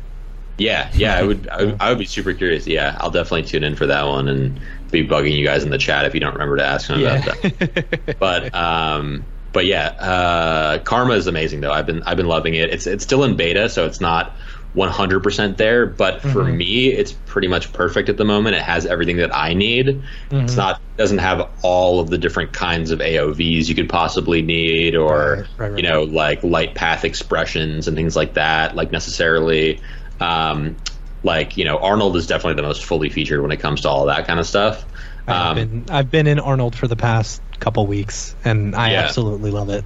Like Yeah. it's it's got the uh uh it's got this a similar look to Octane, and a similar like workflow in a way. Like if I want to deal with like transparencies and stuff like that, it's it's very similar to Octane, um, but it's got all the convenience of like subsurface stuff that Redshift has and the random walk, and it just it's so easy, you know. Of course, you still got to use nodes. I hate nodes. so. Um, yeah i i did a project with arnold a while ago. Um, i just posted it on my youtube actually like the other day. It was super late like a year ago. Um, that uh, was a ton of fun. I was using arnold and solaris in houdini for the first time and um, that i've gotten pretty heavily into and as you need to use it to use karma in houdini. Um, but uh, yeah they um, I, I found that it was like definitely like my favorite sort of like like high quality look. It's definitely got amazing subsurface scattering and volumes, that's yeah, but it's definitely still like the slowest of all the engines, even in GPU, um, which is you know the the trade off. Um, But uh, but yeah, I'm I'm I'm a big fan of of still how they've kept up with Arnold despite the Autodesk buyout. They've like done a fairly Yeah. good job with it. Um, Yeah. and uh, it's they just added an update. I was just saying before the podcast started, where now if you're using Houdini and or or any of the other um, things that support uh, MaterialX and USD, I don't know which ones those would be, but if you're using any of those, you can build materials with MaterialX, and now you can basically hit a button in Houdini and switch from Karma to Arnold, and all the materials, all the lights, all the So everything cool. will basically work, and so you don't really have to be as stuck to one specific engine um, for like a single project if you don't want to be like Material X. So they have MaterialX in in uh, Arnold now. Is that what it is? Yeah, yeah. So it's it's it's not just MaterialX that needs to be integrated. So I think MaterialX is integrated into a couple other render engines, but specifically this like USD MaterialX that allows you to build MaterialX materials in USD allows you to in Houdini with Solaris, which is like a USD based uh, lighting rendering look dev context. Um, it lets you just build materials in there, and they will work in Arnold. And they also Karma's built on top of that, so that you have to use MaterialX materials with Karma, basically. Um, but uh, but yeah, if you build with those, then any engine that supports USD MaterialX will let you just switch to Okay. that. Um, and Arnold just added the support for that. Um, otherwise, if they if, if they have just MaterialX support, my understanding is that you can go and download like MaterialX compiled shaders and stuff. So does like a um, standard surface not is that based off of that or Ma- MaterialX has standard surface as one of the like uh, Uber shaders in there. They also Okay. have like the Disney BSDFs and stuff, which are like a bit older, and Okay. everyone uses standard surface now, so just use yeah, because you know Redshift just updated. They've got the standard Surface. I know uh, Octane is getting on the standard Surface stuff as well, Yep. so that they can do the uh, the multiple render engines in you know. Uh, I don't know. That's that's cool. That's rad. Yeah, yeah, yeah, totally. Yeah, no, MaterialX is awesome, and it'll, it'll be cool when they all support that. And you can. Dave's okay. He needs the Heimlich maneuver. Dave, you need mouth to mouth. Yes. Yes, Well- but not because I'm choking. All right. Okay, so you hate deadline. I'm not a fan. Yeah, So, I. yeah, Uh, I I, it's I just ask a because lot of stuff to deal you with. know I feel like every three to six months. I, I I'm like oh I need to go I need to try out deadline I need to try and get it working Yeah. because my my main reason right now is like so I, I, I, I love Octane because its network rendering is so Yeah. freaking That's- easy. That's, a big thing. Yeah. It's it is the easiest thing in the world. I literally like you know I pay for the enterprise one, so I've got like almost unlimited nodes. So I just throw it on every single one of my computers that has a GPU, you know, yep. and I can render. I'm Now, surprised more people Arnold- don't know that. Yeah. So you just need to pay for one enterprise license, and One. then you can use. Oh, that's they should one. mention that more. I Yes. did not know that. And- they to have one for each computer. The fact that, no, that so you're you have combining one them. enterprise, and then you just have slaves on all your computers. You know, Yeah. it's the way V-Ray used to work, and the way Team Viewer or uh, Team Render works. You know, as long as you're rendering, but it's like. You have to have a license for, you know, all your Redshift ones, or and yeah, and but it's Arnold, also you your have to have all your- Yes, it's Like, also in your viewport. People don't well. realize that. I swear, like people, I'll, I'll be showing someone, someone, someone something, and they'll be like, "Wait a minute, you've got six 3090s in work in your viewport." I'm like, "Yeah." Oh, how do you Yeah. set that up? You literally click a button. It is. It Yeah, is a that's- it's- it's- it's so It's easy. Crazy to me that Octane has had that for so long and it works so well, and just mm-hmm. nobody else has anything like that. I know. solid. It's like that is the that is the biggest downfall I think of other render engines is that like like I have a, I now have a license of Arnold, you know, but if I want to render on my other three computers, I need to buy three more licenses of Arnold. Well- and I don't want to spend that much money on it, you know. It's That's like insane. it's yeah. an What about insane Hydra? amount of money. Is is Hydra gonna take care of that? I I hope so. Maybe. Hell, Hydra. You know, wouldn't that be great to be able to uh, build something one time in Arnold on my machine and then render everything out in Octane? You know, Yeah. using that. That'd be pretty killer. I'll have to ask hmm. Jules about that. I need to make a note. you know, but it's like it's like I'm now stuck to these two 3090s, and I've got you know five other cards that I could be using. You know, Right, and you got to go to deadline if you want to do anything. like. Exactly. But the thing And is, with sucks. Deadline, you still have to buy, you know, licenses for every still single won't get machine. it in the viewport. Yeah, exactly. You know, Yeah. Frustrating. Mm-hmm. So, And that's why I love it because I'm sitting there in the viewport. I can, it when I'm ready to render, I click the viewport to be like not scaled, and I Uh-huh. just let it sit for a second, and I'll maybe take a section and figure out how many samples I want, and then I'll just sit for like I don't know, 30 seconds, and, and it will give me a readout, and it will say, eh, "This is going to take uh, about a minute and a half to render this." yeah. and then I can just calculate it, hit Shift R, and go to bed. Mm-hmm. And I know how long it's going to take, and it will be done. And having that speed in your viewport when you're trying to build a massive scene, yeah. Hmm. I will say the scene that I have built out in uh, Arnold has been surprisingly fast for only being using two cards. You know, so Mhm. I don't know. Yeah, But yeah. I'm not I mean, throwing- I haven't used I- it for a year, also, so it could have gotten significantly better since then. Who Yeah. knows? I mean, I'm using GPU as well, so just rendering GPU. It's interesting the way it works because, like, you know, you can throw, you're just throwing more samples at it. You know, you can't hmm. fine tune it like you do with the CPU one. Yep. You know, and so it's just like, all right, and then you set it Yeah. for you set it for adaptive sampling. You know, adapt, adaptive sampling, and then you up the maximum amount of samples or the maximum amount of passes or whatever, and it's like, I would love to see okay, people. I'm doing uh, hundred passes now. You know, I want to see uh, Maxon do that for Redshift because it seems like it would be a lot easier to do if you own the software and the engine. yeah, But I, I, yeah, I don't know, I don't know, it seems like there should just be a button to turn it on. You know. But- yeah, So what's next for you? yeah. Um, th- I'm thinking about getting really good at GeoGuessr, like that is- guy. What's GeoGuessr? You know oh yes, guy? yes. Yeah, I think that would be a nice. I was like, what kind of 3D platform is that? No, no, no. Those do. People don't can do it blindfolded. Have you seen that? I've been at.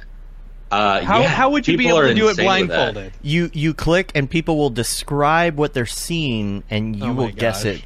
Yeah, it's insane. If if, if you're listening and you haven't but seen, I'm curious. Is like, is this uh, like the GeoGuessr? Does it does it just have the same locations over and over again, and you've just played it enough? Like No, I back think in it the drops day, you in a playing totally random place. Trivial Anywhere. Pursuit over and over and over again. You learn No. all the answers. anywhere in the world, it's just using like Google Earth. I, uh. I it's so interesting, and I, I've I've also just been like really into for some reason doing like map quizzes on like just Uh-huh. trying to figure out all the countries in Europe and shit. And Hmm. I don't know. That's been a fun thing to do while I'm waiting for renders recently. But yeah, uh, uh, I don't know. That's been a, yeah, you want to learn the little- country before Yeah. you do that because Yes, you exactly. you have to know the name of the country before you can guess And- and that it's they- that country. and they I have saw this the, one. I, I saw this TikTok of this woman who uh, was in Italy or something, and she wanted to go to a specific place, and she had played um, Assassin's Creed so many times that she knew the exact layout of the city. You know, Oh, that's to a T. And her mom was freaking out. She's like, "You don't know where you're going." She's like, "No, I know exactly where I'm going." That's funny. Um, yeah, man, the that stuff is so impressive. I've learned about uh, a lot of cool places recently just through I don't know looking at maps and like being like, what the heck is this? What are the Faroe Islands? And now I really want to go there. That that's like a islands between. Uh, Scotland and uh, Iceland, and it looks like the most beautiful place ever. Um, And you can be but, an uh, island yeah. boy. Exactly. Exactly. the Faroe Island boy. Yeah. Faroe island Uh, boy. Uh, I yeah. Anyway, that's been a weird obsession recently. But uh, seriously, um, what's next is I, I would love to just like make another personal project, whether it's a short film that I do in like you know Mm-hmm. a week or two weeks or whatever. I just I need to work on my own stuff a little bit after Yeah. working on this this pilot for so long. Are you doing um, anything with Adult Swim still? Oh yeah. That, that's What? yeah. The pilot is is with them. Mm. Yeah. oh okay. So there's that. Um, I was thinking a while ago I would love to like, uh, and me and uh, and and DJ Doug Pound were. I think I can say this. We were talking about like trying to pitch the March of the Ding Dings short that we made as like a it's like a kids show that we could develop more with. Um, like that would be super fun. Um, but uh, but yeah, I've also been getting really into Womp. Uh, yes, I was going to bring that up What is for Womp? sure. It's Womp uh, it's this web 3D software, uh, Womp.com. Oh, right, right, right, right. I think you mentioned it a few weeks ago or something on the stream. Yeah, and we yeah. went in. I really like it. I um, I it's it's basically a SDF based uh, software for modeling in 3D, um, and that means that it's not using any polygons. It's not using voxels. Um, Right. It's just using these sign distance functions. So like basically like here's a sphere. You know, here's the code to describe like a box. Here's the code to describe a uh, a curve or whatever. And um, so it's actually using a really small amount of data. Um, I did this big NFT project like a year ago on art blocks that was kind of like this, and the the idea was that the whole all the stuff on art blocks needs to fit onto the Ethereum blockchain. So. Uh, so it needs to be like a very small file size. So we made this project that was like all these characters, these 3D characters, and like uh, called Kaigen, and there was like this whole city, and they there was like various different kaiju monsters attacking the city. But we like had to make the entire project fit in like I think we fit it into like 50 kilobytes of code. Um, which would just would be impossible with polygons. Yeah. But when when all you're describing is like here's a sphere here and then here's another sphere here and then blend between those two a certain amount and then subtract this sphere out here and then add a box for this part and then whatever. That like is a lot less data than describing like here's a million polygons that make up this sphere and then stretch those out over here or blah blah blah whatever. Um, so that's kind of interesting but at the same time also uh, anyway, the, the the WOMP stuff is, is cool because it's it's built on that kind of stuff. Um, you guys have ever seen like uh, I'm gonna butcher his name, but Inigo Quil- Quilez? Uh, uh, I N I. I think you guys have seen his stuff before. It's I N I G O Q U I L E Z.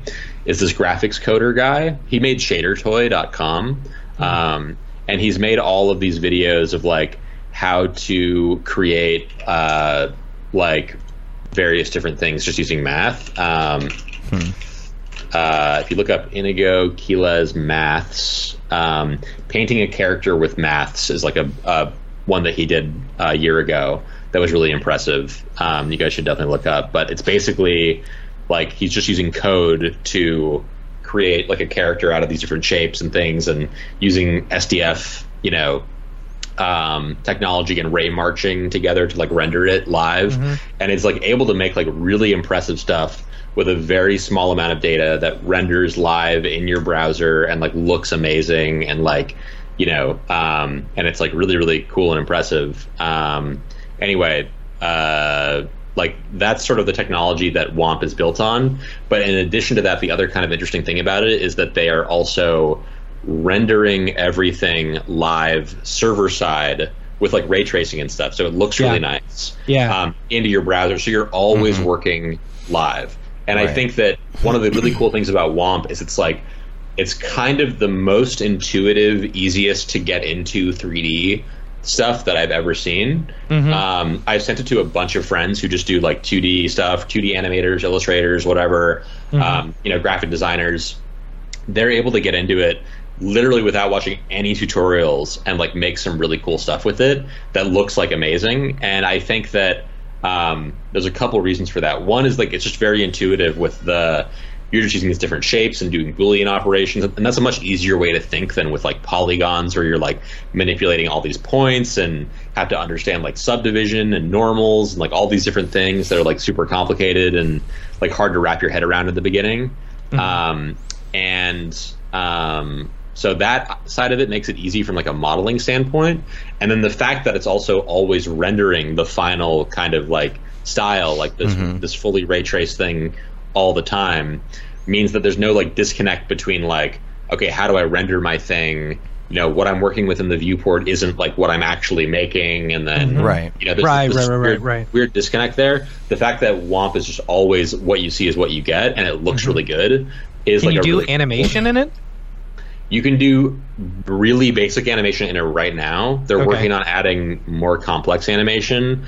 They're working on adding a whole bunch of other cool features and stuff and making it more complex. But it just came out like the alpha version, um, and so you can go on. It's free to use. You can make an account and post stuff on there. They do fun little challenges and stuff too. And to me, it's like as a person who does 3D, it's just like more than anything else. Like this is a fun little challenge for me to like see like what can I make Sure. with this? Like how can I mess Yeah. with this? What can I do with this? You know, like um, just like play around and like especially because it's it's also rendering server side. Like I can like while I'm waiting for a render, just like screw around with it, and it's not going to like affect you know my render or slow my computer down at all. Right. Um, so it's, it's a fun thing to, Yeah. to doodle with and stuff for for those reasons. Um, And so I think it's a really promising little app for getting people into 3D. And you know, as someone who's also like a you know educator and making tutorials and things like that, trying to get more people into 3D, mm-hmm. always recommending people like you know try out Blender or or, or whatever. Um, I uh, I I I think it's a great sort of like gateway into 3D, like for people who are just like really like technically concerned with like getting into software like Blender or C4D or Houdini or whatever. Um, mm-hmm. And so I, I really like that kind of aspect of it. Um, but I think that also what they're doing is really interesting with this SDF technology and not using polygons at all, and mm-hmm. has a lot of potential. Where like you hear a lot about nerfs these days, mm-hmm. those are not a polygonal like format for 3D geometry. Like actually, um, WOMP is kind of positioned to take advantage of those kinds of things even better than um, like all this polygonal software like Blender and, and C4D and 2D and whatever. Um, so that's cool. But then on the other side of it, you have stuff like uh, uh, DALL-E and, and Midjourney and like all these things mm-hmm. where we have text to image. And really soon we're going to have like much more legit text to 3D. Mm-hmm. And I don't know if yeah. you guys have looked at all about like how the text to 3D tech works, but it's actually really interesting because the way that it seems to be working at the moment is they're basically saying, okay, we're gonna do a 2D generation of uh, this image, and we're gonna do a few different of these, and then we're gonna basically feed that into like a NERF algorithm instead of feeding it in mm-hmm. like a couple photos. Like if you don't know what nerfs are, it's basically like think of photogrammetry, but you only need like a few photos, and then it uses AI to fill in the gaps and make a much better version. Right. Um, and so this is basically doing that, but with 2D, you know, images created with these like you know dream algorithms like i don't know the the the diffusion you know models like you know stable diffusion DALL-E midjourney all that stuff um, and so then that also positions WOMP as well to be able to integrate things like that. And so they'll make it so that you can, you know, also just like text to 3D add like a dog into your scene and, mm-hmm. and say, oh, I want to change the dog's face to do this or that. Or and it seems like this could be kind of the direction that 3D ends up heading more in the future. Is like polygons could end up becoming like a thing of the past, and we could end up they could become you know go the way that NURBS went, you know, NURB surfaces mm-hmm. and stuff um, and we could be getting more into this kind of stuff. So uh, that's just Corridor, kind of speculation. Corridor did a, oh, a thing on this yesterday. A nerf really? Thing. Yeah, yeah, yes. Yeah. Uh, it's it's neutral radiance fields. I haven't even been able to watch it. I bookmarked it this morning. Neural radiance fields, yeah. Or yeah, yeah, neural radiance fields. Um, and and basically, uh, you know, I didn't get again, I didn't get to watch the video, but you can just like take pictures and scan things or whatever, and it like yeah fills in the blanks. Yeah, nerfs have been been like kind of the big hot sort of like computer graphics research topic for the past like two years or so. Um, and it seems like now people are starting to kind of finally get their hands on some tools for it. But the text to 3D stuff will be huge. Um, but you know, any text to 3D stuff you see, nice, nice. That's a nice frame to come up on there. But.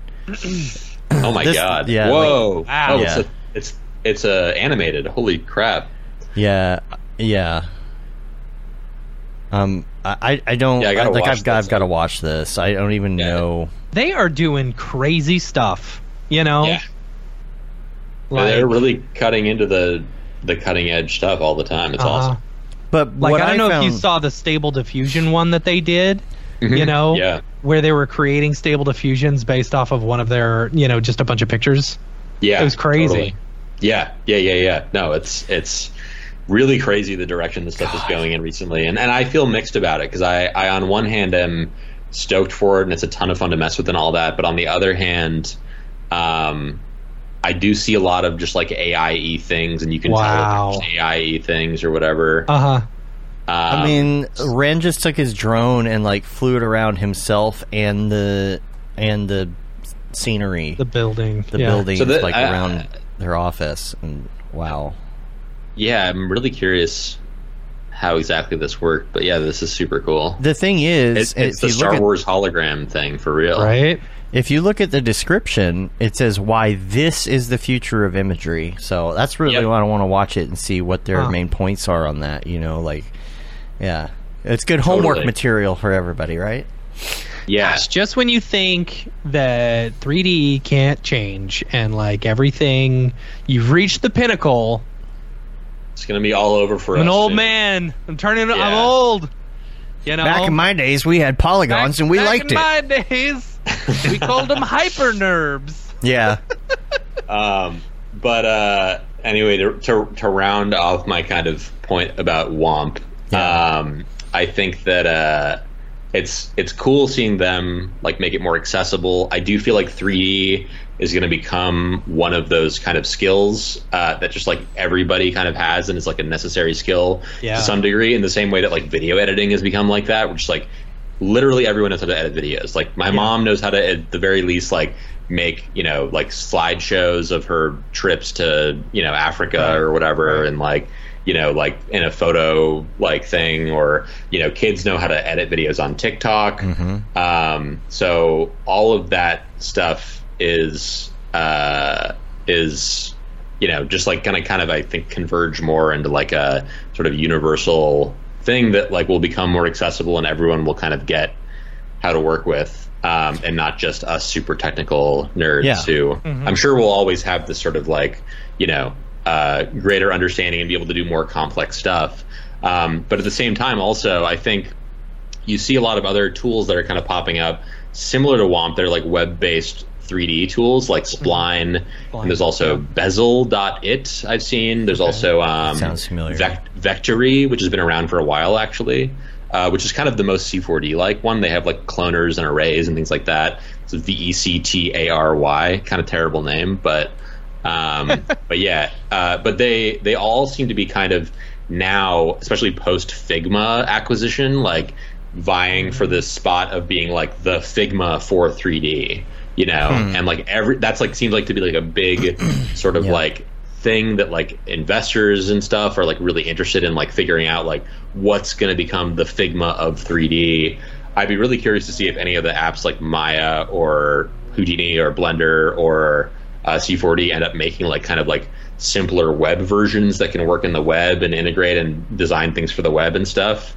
Um, but I really like Womp's approach to making it just really accessible. Like I, I think I would be really curious to see like, you know, I mean I know you guys both have have kids if either if any of them were able to like figure out how to use something like That's this a at good all. idea. I'm gonna, it's I'm really gonna show this to my kid, and I'm gonna have him. I'm Yeah. gonna have him create stuff. You should because it's not much different from like building something in Minecraft or, or Yeah. whatever. Like it's it's Yeah, yeah, very yeah. Right. intuitive. Uh, and if they do make it, please, I, I would love to know like what they think of it or, or what their Oh sort of gosh, you know how, my how kid it would ends go up going. crazy for this. I didn't even think about. I'm stupid. I'm so selfish. my daughter and I were experimenting uh, last night or this weekend uh, with some 3D stuff, and you know she's used cinema. She's created something in cinema before, but it was kind of fun for her to sit and art direct me, and we made a little back room, you know, l- uh, liminal space type thing, which was kind of fun. But yeah, like kids are going to get into it. The thing is. w- You remember when th- that weird period when you're in probably when you were in high school and like there were like com- basic computer classes you had to take like yeah, yeah, yeah. Oh well you're gonna learn word processing and it, it's like yeah i already know how to do that you know what i mean right. i feel like there's gonna be like like you were saying about like everybody's gonna know some sort there's gonna be a low level 3d that Exactly.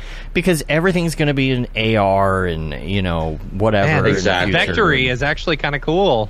It's kind of know? Yeah. yeah, Vectary. Yeah, yeah. You should. You, You, got should, you should group. I mean, you got check 'em like all out. literally like yeah. You you you drop it into a boolean like you would in cinema, you know, or And whatever. Some some of them let you do multiplayer like within the thing. Like I think Womp has that. Maybe it's just in beta with them or something. But I know Uh-huh. that um, that'd be fun. Bezel.it I was using that had that. Like you can, it's like Google Docs where you can all collaborate in real time and stuff. And there's a lot of potential there, I think. And it, it'll be cur- I'm curious to see what will become kind of the Figma of 3D if one ends up winning out or something. Um, but yeah, Interesting.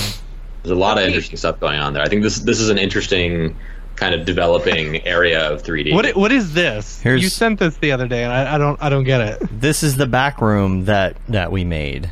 Oh, the, nice. The back room things are just like weird, like Oh, liminal space, yeah. goofy liminal spaces that are kind of creepy in a way. Like, Mm-hmm. you know, so we're she wanted the slide, and we're like, what can we put in there?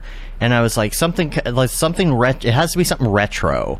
And so we were looking Mm-hmm. through things, and then we started talking about McDonald's playground, and I'm like, let's just put something from McDonald's playground in there. So we built a cheeseburger. You know, You built that? Oh yeah, it took like It two looks seconds. great. This volume Yeah. builder stuff. You just throw a bunch of stuff. That's why I love volume builder for stuff, man. Just throw it together. Who cares if it's sloppy? It'll smooth Yeah. it all out in the end, right? Like, yeah, That's the that's the that's the same exact magic of something like Womp too. Is it's like Yeah. it's all about just those that that simple building with simple building blocks and smoothing things out and blending them and mm-hmm. Yeah. mushing them together and doing the smooth unions and stuff like that. It's the same kind of very understandable thing that I think a, a kid could really wrap their heads around Yeah. like no problem Yeah, yeah, yeah. versus something like Blender or whatever. And I Yeah. taught her Um, about like how to do the like that slide is is completely procedural. You can just move one spline because we wanted to build it. We looked at Turbo Squid. You know, there were like fifteen dollar ones that sucked. There were sixty dollar ones that also sucked.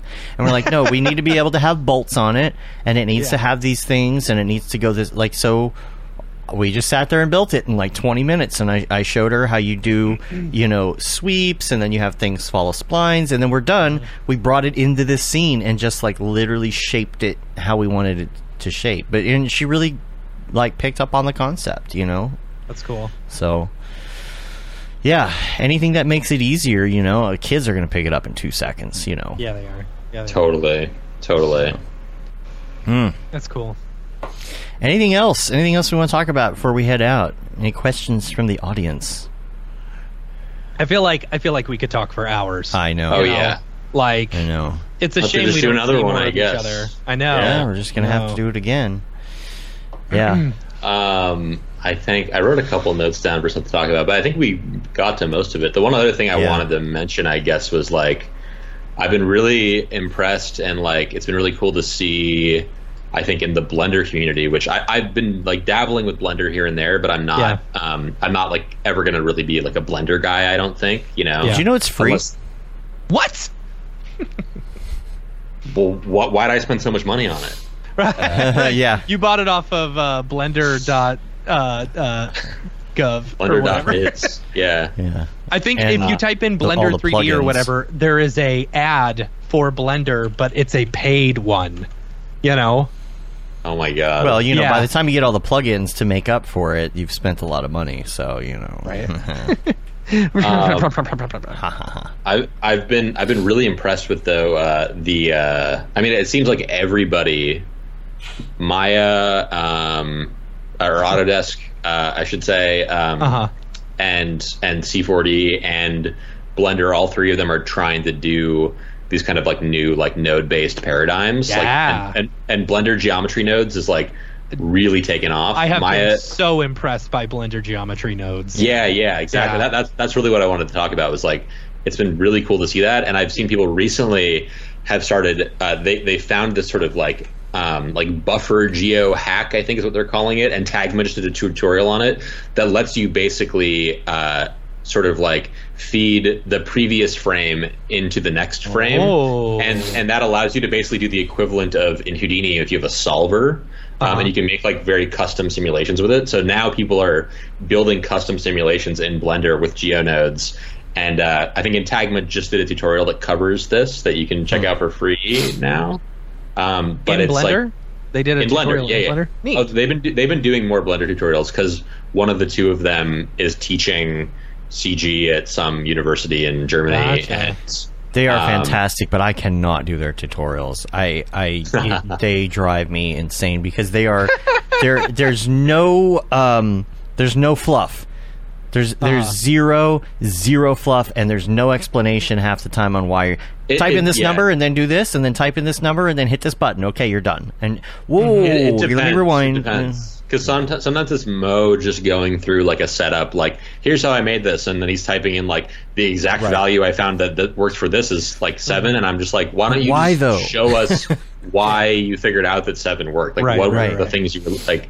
You know that that that part is frustrating. But but uh but um Source, but Mo is trust also, me, bro. You know he's he's great sometimes as well. Um, Yeah. but that it's is one of the those hard things about that tutorials. I feel like I I would have learned a whole lot more uh, uh, it- getting early on in this. You know, if people had like explained stuff to me, you Yeah, know, instead yeah. of like, uh, like for uh, uh, I I always go back to the example of like. You know, Luma mat or Luma stuff, black and white images. You know, affecting certain things. Uh, It took me like three years to understand. Well, that's you know? always been the like big before thing. I I realized. yeah that's always been the big thing for me is for, for me to like actually like use something and like for it to be useful to me like i feel like i need to actually understand Right. how Right. it works what Right. what are the core concepts here like that are creating this thing this way and like allowing this thing to work which is also why i think i love houdini so much is that it's like you really need to understand how everything works and like Yeah. you kind of it shows kind of the under the hood of like this is how all 3d works and all the programs and stuff Mm-hmm. and it kind of just helps build that understanding more and it allows you to do anything with any other thing. So you can drive velocity with your normal attribute or this or that or mm-hmm. whatever. So so yeah definitely like I, and it's also for me i think when i'm teaching is like a really key thing is like i'm basically just teaching to these people the way that i wish that it was taught to me where it's like Yeah. Right. here's why this is this way and how this works or whatever and like the under the hood of it and it will take a little bit longer to wrap your head around but you'll have a much better understanding of it same with uh with like math class back in the day too it's like if you understand how this works you don't need to memorize anything because you Yeah. can just logically follow the steps That was my biggest problem with math. thing out. I, n- I never knew how it worked. You know, They're so bad once I got into you, it's calculus, like- it's like I don't, I didn't understand. Yeah, what's calculus? yeah, yeah, totally. I think Yeah. I think that that's the thing for a lot of people is like a lot of people they just didn't teach it well enough and they just lost it kind of early on. Mm-hmm. Like, and once you lose track and you're like you feel like you fall out of it, you're screwed for the rest of the the year at least. Yeah. you know, So. Yeah, when um, I used to make tutorials back in the day, you know, I would try to explain things that way and Right. say and stop and say, but everybody wants, you know, thirty second TikToks on how Yeah. to do stuff now. So yeah, I feel like True. we're losing some of that. You know, There's I don't a know. lot I of- have seen a lot of people on TikTok who are like, "Hey, this is a really quick rundown. If you want to see the full video, go to my YouTube." yeah. You know, Mm-hmm. it's like, all wonder how much that translates. You know, I don't know. yeah. Get a few viewers, maybe. Yeah, I really Yeah. want to really want to talk through every aspect of all that stuff. And yeah, I think that that's also when you say when you're asking what's next for me, I think definitely doing some more tutorials because Mm-hmm. I have been wanting to for a while, especially diving into more KineFX rigging stuff in Houdini because there aren't a ton of tutorials Yeah. around for that that I've seen. I think more people want that. Yeah. And digging into more um, Solaris in Houdini and, and Karma Mm-hmm. and all that stuff because I've been really liking that and I think that I've, I've learned so much from we've done this whole project in Solaris with Redshift and it was uh, it was uh, re- I, if I go back and look at the files that I made at the beginning of the project I'm like I am such Uh-huh. an idiot but like now that I understand it correctly it, like I think next time it'll be a lot easier um, and you know uh, it's it, it'll be a lot easier for me to like explain it and teach it to someone else now Yeah. um, so yeah, but I don't know. Maybe I'll also do some streams and stuff on like Womp, or maybe I'll I'll play that uh, that Shrek Mario sixty four Yeah. uh, skin on Twitch or something like that. Please do. I don't do. know. well, and you can go live just, on uh, TikTok now. You know, you got enough followers, so Yeah, just- yeah, yeah. I just rehooked up my uh, my Twitch account, and actually for this uh, this uh, Metroid thing I've been working on, uh, I've just been I'll I'll throw on the live stream and just you know work while I'm doing it. You know, it's been nice. No one shows up, you know, but it's been cool to kind of have that there. Had one person show up once. I like um I like Twitch streaming a lot. Uh, trying to learn stuff. Mm-hmm. Um, I think that uh like I had a couple couple Twitch streams where I was like I'm gonna try to learn Blender and mess around, and then I'll have people in the in the in the chat who know how to use it, and we'll be like, Yeah. oh, you got to do this thing this way, and it's like it's a kind of the fun way to learn stuff with people. Yeah. I also did a stream a while ago where I streamed. Uh, I downloaded um, Bryce 3D, which I learned that you can Uh-huh. pay you can pay 20 bucks for and uh, it still works on modern windows which is Wow. awesome Hilarious. and it renders stuff in the craziest coolest way and it's the most weird like UI that looks like a video game, like from the '90s, like or like a Myst or whatever, where there's like Right, right, there's, right. like it's like it's like the skeuomorphism where they have like the actual 3D like like buttons and stuff that you're clicking and like they're pressing in and things like Uh-huh. that. Like Yeah. it's so weird. But that was Yeah. so fun to mess around with and learn on like a stream and I ended up making like a really dumb little short on my YouTube that I can link you guys just like that day when I was messing around with it and I haven't opened it up again. Seven. Do you think skeuomorphism will ever come back? I think it will. I think it's cyclical. That we'll just keep going back and forth between skeuomorphism and um, whatever non-skeuomorphism is supposed to be called. But Like maybe it will come to AR or something. I, I hear a lot about, especially Apple with skeuomorphism was a way Yeah. to get people into the tech, and Yeah. then now it's there. You just erase that, and the buttons are just left, and everyone's But like, I've- okay, I feel like once they went totally flat with iOS 7, they started slowly integrating in a little bit more skeuomorphic elements and stuff. And I, I think it's it's kind of like a a trend that is like a cyclical thing. And you'll see because I, I got so sick of how flat everything was looking with like the latest versions of iOS and Android and like Windows 8. Ugh, like just give me a break. I want the old school. I'm so nostalgic for mm-hmm. the the old school Mac and the old school Windows 95 and you know the old iOS and stuff. Like I want I want more stuff like that. You know. yeah, Uh, so yeah, but Bryce is super fun, and I highly recommend anyone who's curious to make some weird old school landscape renders dive into it, and you'll you'll have a blast. I Re- think remake the Shrek movie in it. Right. Absolutely, uh, you can't do like any kind of character animation in there. Like you can't bring in animated FBXs. Like you can only translate objects around and stuff. But the way it renders stuff is just so cool. I just I had a, I had such a blast in there. Um, and uh, yeah, so I want to do more streams of just figuring out silly things. Also, Touch Designer I was messing with and had a blast Oh, yeah, with. I don't know if you guys fun. messed with that at all. Oh, yeah. that one's that one's the quickest I've gotten into a software and like immediately started having a ton of fun with it. Same. As long as you know Uh, nodes, you're good to go. You, it'll Yeah. make Yeah. sense. Yeah. totally, totally. Yeah, But I, I did some experimenting with that a couple years ago. It's pretty intuitive. yeah, it's it's the the thing I think about it is that it's it's so fun, but it is just not practical for commercial stuff in very many situations unlike something like you know c4d or houdini where it's like Right. you can use this for so many different kinds of projects touch designers like basically only like tour visuals or like weird art installation live things stuff. or whatever yeah, yeah, yeah. But if you're having an event, it's it would be a ton of fun to make like a fun interactive touch designer thing with like a Mm. Kinect that you can feed into it and have the music be driving some visuals and let people walk in front of it and just have it be a fun, weird, interactive live thing for a space where you have actual people. I think people should Yeah. should do more stuff like that. We should do that uh, next year when we do events. That'll be fu- that would be fun. yeah. Yeah. That would be cool.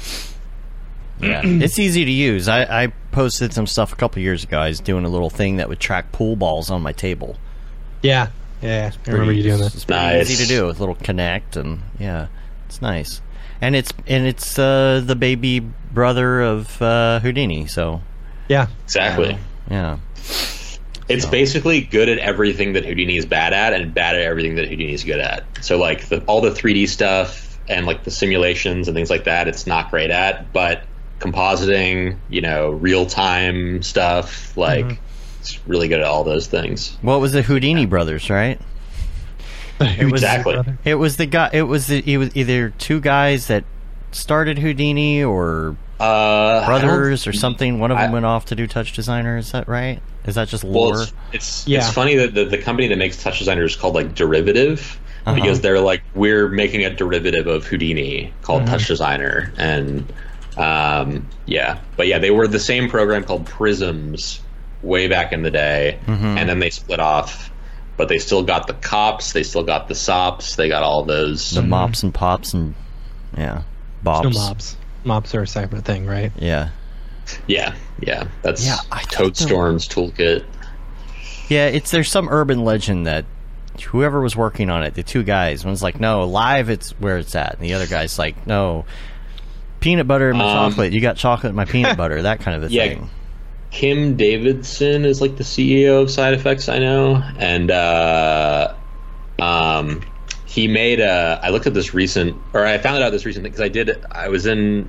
I was at the Annecy Animation Festival. I did a talk for Houdini there, and uh, one of the devs was telling me about this amazing old uh, show that was only in Canada, which is where Side Effects is based, um, called Monster by Mistake, uh, which you can look up, and it's this crazy old 1996 3D animated TV show that was all animated in Houdini all the way back then. Um, highly recommend uh, looking it up. It's it's it's it's a wild thing, but yeah, this was like Kim uh, Davidson's baby at the time, I guess.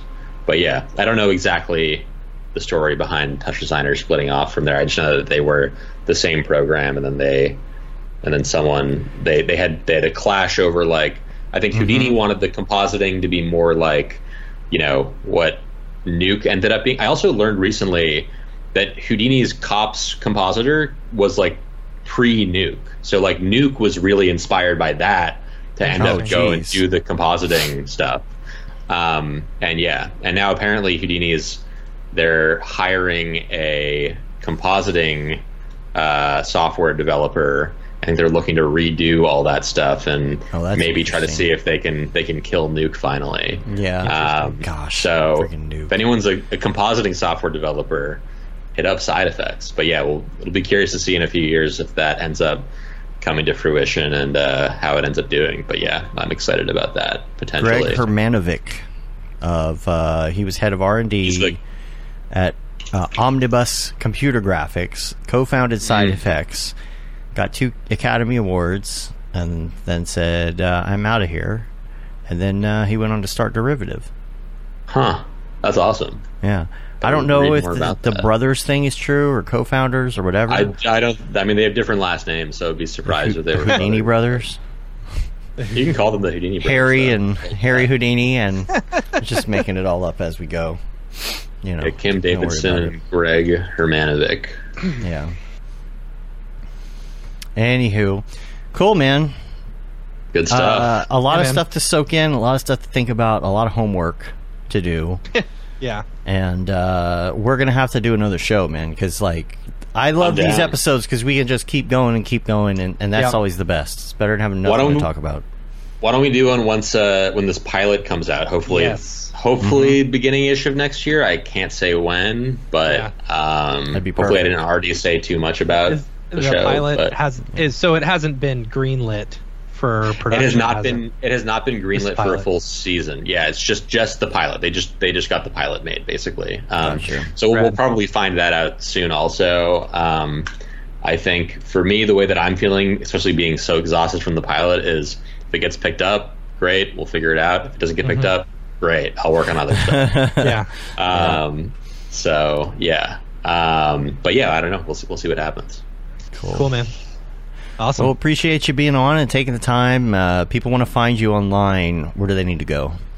Yeah, always a pleasure. It's uh, if you go to Christopher's dot website, that will give you links to pretty much all my stuff. Or Tokyo Megaplex on Twitter, if that still exists. Uh, Yeah. I think it'll stick around probably.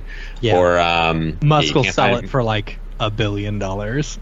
Yeah, I, I have a.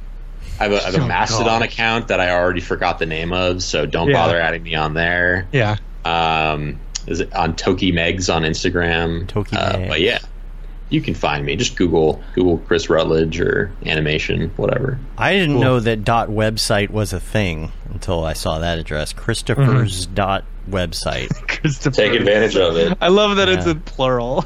Yeah, it's Yeah. like Ruth's Chris. right? Exactly. Chris. Uh, all right. Well, uh, again, questions for next week. Jules will be on. We're going to uh, get super nerdy. You know how it goes on that show. Yeah. Um, yeah. So Oh, yeah. rate us on iTunes. Leave a review. Help get our ratings up. Uh, you can say you've been there, done that. Got the T-shirt with the MoGraph logo T, the Paul Babb Feel the Babb 2020 shirt. We still got it. All the profits from that No go to. Doctors Without Borders. Yep. Render Things T-shirt, hoodie, long sleeve tee, MoGraph blandishment shirt, and the That Render is Fire shirt, which you're only allowed to wear ironically, unless Unless you're you're shams. Yeah. And uh, remember, we are on youtube.com slash MoGraph, MoGraph.com. Check us out on MoGraph.com slash live for all the schedule information. We got some new uh, guests coming up that we got in the Mm-hmm. in the schedule here. I don't know off the top of my head actually who it is because everything's a blur right now. So I don't remember Mm. when I scheduled people for. Make sure and Uh, sign up for that newsletter too. We've got things that we're announcing in the next few months, and uh, you'll want to be on that newsletter. Yeah. Uh, yeah, Jules, and uh, then uh, Matt's actually going to be gone uh, the next week, but we're still doing a show. If anyone Uh, wants to come to Disneyland Yeah. on the second, the third, and the fourth of December, I will be there with my family. and we're going to do an episode with Darlene Sanchez. Yeah, Uh, I'm jealous that I'm jealous that I'm not going to be there. yeah, that. I th- love that wasn't on purpose. I, I wish we could have worked it another way, but we're playing Tetris with the schedule, you know. Yeah. But uh, Chad Perkins is also going to be on uh, the next week, and That's then exciting. and then who knows at that point? Who knows? We'll figure something out. I did talk to FvckRender yesterday, and he wants Nice. to come back on.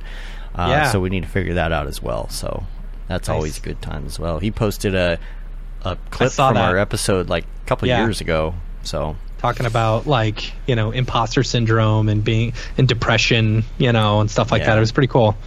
Yeah. well, not the depression, but Not the depression The part, talk, but the fact yeah. that he was talking about it. Yeah, know. Cool. Um, and everyone have a, a, a, happy Thanksgiving for all you Americans. for you know. Americans, not you other people. If you're though. if you're Canadian, you've already had Thanksgiving, so Yeah. you know cool. you're into Christmas season now. yeah, yeah. We're gonna do it up and get the tree out right Yeah, here. Right I just here bought a I just week. I just bought a brand new tree. You know, a brand new one, and then I bought. I, I it took. You know how hard it is to find an unlit tree. Very hard. It is didn't think- very hard to find an unlit tree. They're all pre-lit, and so I bought some of those twinkly lights, the ones that like you can control with your phone. Yeah. you know, and it sees AR and like you can like put different like things on it. Patterns I bought and- some of those. Yeah. Be- so I wanted an unlit tree because our previous tree, like the tree was fine, but the lights were all broken. We had had it forever, Mm-hmm. you know. So it's like either we leave the lights on there and restring new lights every year, you know, or I just buy a new tree that's unlit and I'll just use it for the rest of my life, you know. Yeah, It's a nine foot tree. It's nice. I got a couple trees up. Got a couple more to go. yeah, So, We just got ours up yesterday. nice. All right. Well, I guess that about wraps it up.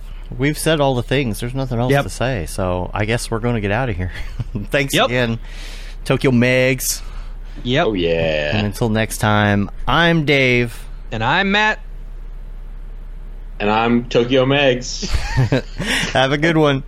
Later, yo. Okay, bye bye.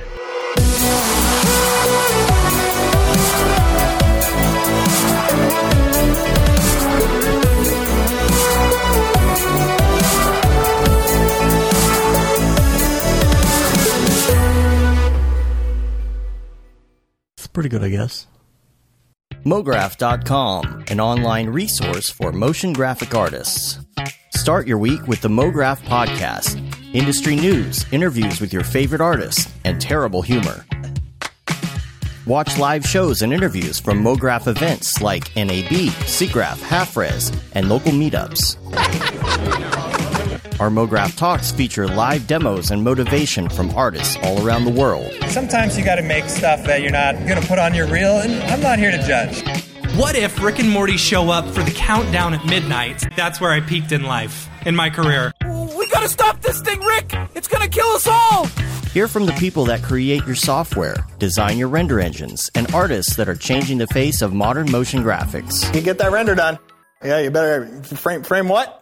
MoGraph tutorials and online classes will teach you about Cinema 4D, After Effects, as well as other popular software and render engines. Throw in the HDR Studio, take the render settings, pick the HDR, put in a reflection, and gorgeous. Branch into new software. Learn time saving tips, techniques, workflows, and lessons that'll keep you up to date in the world of motion design.